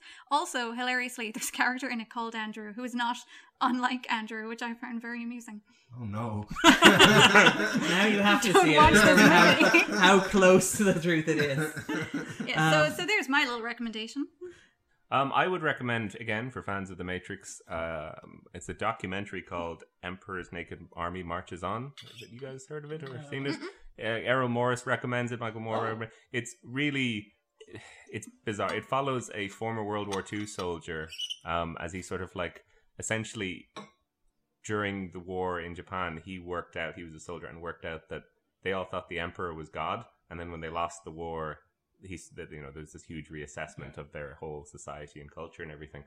And then after the war, things kind of quieted down. But this documentary follows this guy who's almost like running, going around Tokyo, telling people like, "Wake up! The emperor is not God." So what he starts doing is like publishing pornography with the emperor's face on it. He like decks out his car with like um loudspeakers and uh, essentially just goes around getting himself arrested. The documentary then follows him as he confronts former members of his own military group who essentially did something beyond horrible. And I, I won't mention it because it, when it's revealed, it's sort of like so shocking what he's, he's sort of chasing. But it's an incredible film, and it's literally about him sort of going around and trying to tear down society and get people to wake up. It's incredible. So would highly recommend Emperor's Naked Army Marches On. Fantastic. And Andrew, Uh, I'd recommend um, uh, Plato's Republic. It's it's oh. a Oh. long one because it's like ten. It's ten. But it's really held up. Plato's Yeah, Republic. but it's really one book. The- I think the only reason it's it's called ten books is because the scrolls that they had Were 10 of them, yeah. Well, no, the, the, the, I, I've, I've, I've, I've, I've Finally, in one definitive that they- edition, one that- master scroll. That they couldn't if you will. have like a scroll that would have all of the Plato's Republic in it, so that they would make the books. I think it's similar with the such a cash in. You want to talk about capitalism in action? with the Bible, like- with yeah. the Bible as well. They have it broken up into into telling you, books the- rather than making it Uh, one gigantic thing, one because I mean, why why do that when you can Well, just sell it in installments? gigantic by our Yeah. um, yeah, By our standards. serialize it. Yeah, I mean, put it in, in in the in in the newspaper, which is presumably written on stone like the Flintstones. um. So yeah, and and um, it like uh, if uh, another thing um, which which is maybe less of an investment is uh, Max Payne. I'm not sure if it's Max Payne or Max Payne Two, but uh, The one that has bullet not time. the movie, Uh, not the Mark Well, Wahlberg they both movie. have bullet time. Yeah. All the Max Paynes have bullet times, but Max Payne Two is is, is great. I think Max Payne 2 is the one you want to get, and you'll probably find that on Steam or something like I that. kind of like that your recommendations go like the full gamut of the Matrix experience. It's like if you read Plato while playing Max Payne 2, it's like well, watching like the Matrix. the video game I would recommend if you want to like go deep into the Matrix, it's a VR game called Superhot, and it's incredible. So Superhot works where you're in, say, an office or on top of a building with a helicopter, so very Matrixy inspired. And when you move, time moves. So someone will be trying to kill you. All these men will be coming and shooting guns at you. So if you stay perfectly still, nothing comes. But if you start moving, the bullets come out of their guns and like slowly come towards you. Is this what it's like to live life as the Flash? Yeah, it's in- it's incredible. It's one of these games. Um, I was playing it recently with my partner, and she was saying afterwards, like going to brush her teeth, like she starts, you know, you move slowly. so if you want to like Go really on, plug yourself into the Matrix, Yeah. check out Super Hot on VR. Super Hot. Yeah. All right. And uh, I would recommend all the other Wachowski movies, but in particular, uh, Cloud Atlas. Um, I'm a huge fan. Just of Cloud waiting Atlas. on this. Mm. Uh, I know it's it's it, it's it, Darren that and girl for Cloud Atlas. that is the sound of inevitability, Mrs. Duffy. Um, your death. Well, I wasn't going there, but thank you, Andrew. Um, but yes, um, I would wholeheartedly recommend it. We're you're reaching the end of like the the first, you know, the second decade of the 21st century, and people are like putting together their top ten like films of the decade. And We're gonna Cloud, have such a fight on that podcast. Cloud Atlas would be there for me, and I, I wholeheartedly recommend it. 250 movies of all time, keeping in mind that the world will soon end. like we should spend the rest of the time we have trying to just create that list. Stop making uh, More movies, and just try sort and of put them in the the right ones that order. have. Yeah, just sort of order them and structure them. I like that. You've turned we've turned into Mr. Smith here. Everything has its place. Um, this isn't a movie; it's a television show. Everything must exist in 1999, and Yeah. no more films are Exactly. made. Yeah. I ran into a bit of trouble when I tried to classify Twin Peaks: The Return. Oh, dear. um, all right then. So, if people are looking for a bit more Grace, a bit more Alex in their lives, where can they find you guys online? I am on Twitter and Letterboxd at Pixie Grace. Um, I'm on Twitter uh, as well. I run a podcast called When Irish Eyes Are Watching, where we watch Irish films and sort of chat about them. And uh, if you Google that, I'm sure you can find it. Perfect. We'll include in the show note as well. Yeah, uh, you had some really great guests on there as well. Yeah, Um, we've got a few more now that um, basically we all got new jobs that aren't going to be as intense. Oh, nice. So more time for podcasts. yeah. perfect. Um, and Andrew. Uh, yes, you can find me on A Q U I N N I U Q A. Uh, you, Aquiniuqua. Um, St. Thomas of Aquiniuqua. Hey, very good. Um, but yeah, you can follow me at Darren underscore Mooney. You can follow the podcast at After250. You can listen to us on Stitcher, on SoundCloud, and iTunes, wherever good podcasts, and sometimes not so good podcasts, are sold or distributed. Um, if you like us, tell everyone. If you We're not part of the system. sell Yeah, them. yeah. But um, we, we've, we've unplugged, unfortunately. You know, there's a, a thing called uh, it's something basil Roko's Basilisk. You ever Oh, hear of that? yes. Where um, if you like praise the machines and the robots when they take over, they'll go like easy on you. So maybe we should just give a shout out to like the coming AI centrality that will. We run love you lives. guys. Yeah. well, actually, the, Uh, Ro- Robot Basilica. Uh, Roko Basilisk is Roko Bas- that's Ro- yeah. Roko's Basilisk. This is no. This is this is this is even like Alex makes it sound weird. It is Huge, if true. It is no, no. It is it is weirder than that, right? What makes it completely off the wall insane, right, is this idea that logically, right, assuming that like there's an artificial intelligence and assuming that it takes control of the world in the style of the Matrix, or the Terminator films, or whatever, right? Terminator. Whichever one you want My to choose. preferred. My preferred um, robot apocalypse. But assuming that it takes control of the world, it will run simulations, and those simulations will be models that will determine whether or not human beings will be sympathetic to it. So it is. God, statist- we're all gonna die. statistically speaking, given that the odds of like it can run an infinite number of simulations in the space of a single second and has unlimited processing power, the odds of you being in a simulation are far, far, far superior than the odds of you not being in a simulation or you being the real version of you. Okay. So, using that logic, it is highly probable that the machine is running a simulation to determine whether or not you would be helpful or beneficial to it uh, in its plan to either take over the world and slave mankind, whatever it's going to do, right? It does sound like capitalism, doesn't So, it? so here we go. This is where Roko's Basilisk comes in, right? The idea is realizing that you are not you, but in fact a simulation of you that is being run by an AI to determine your the real you's fate.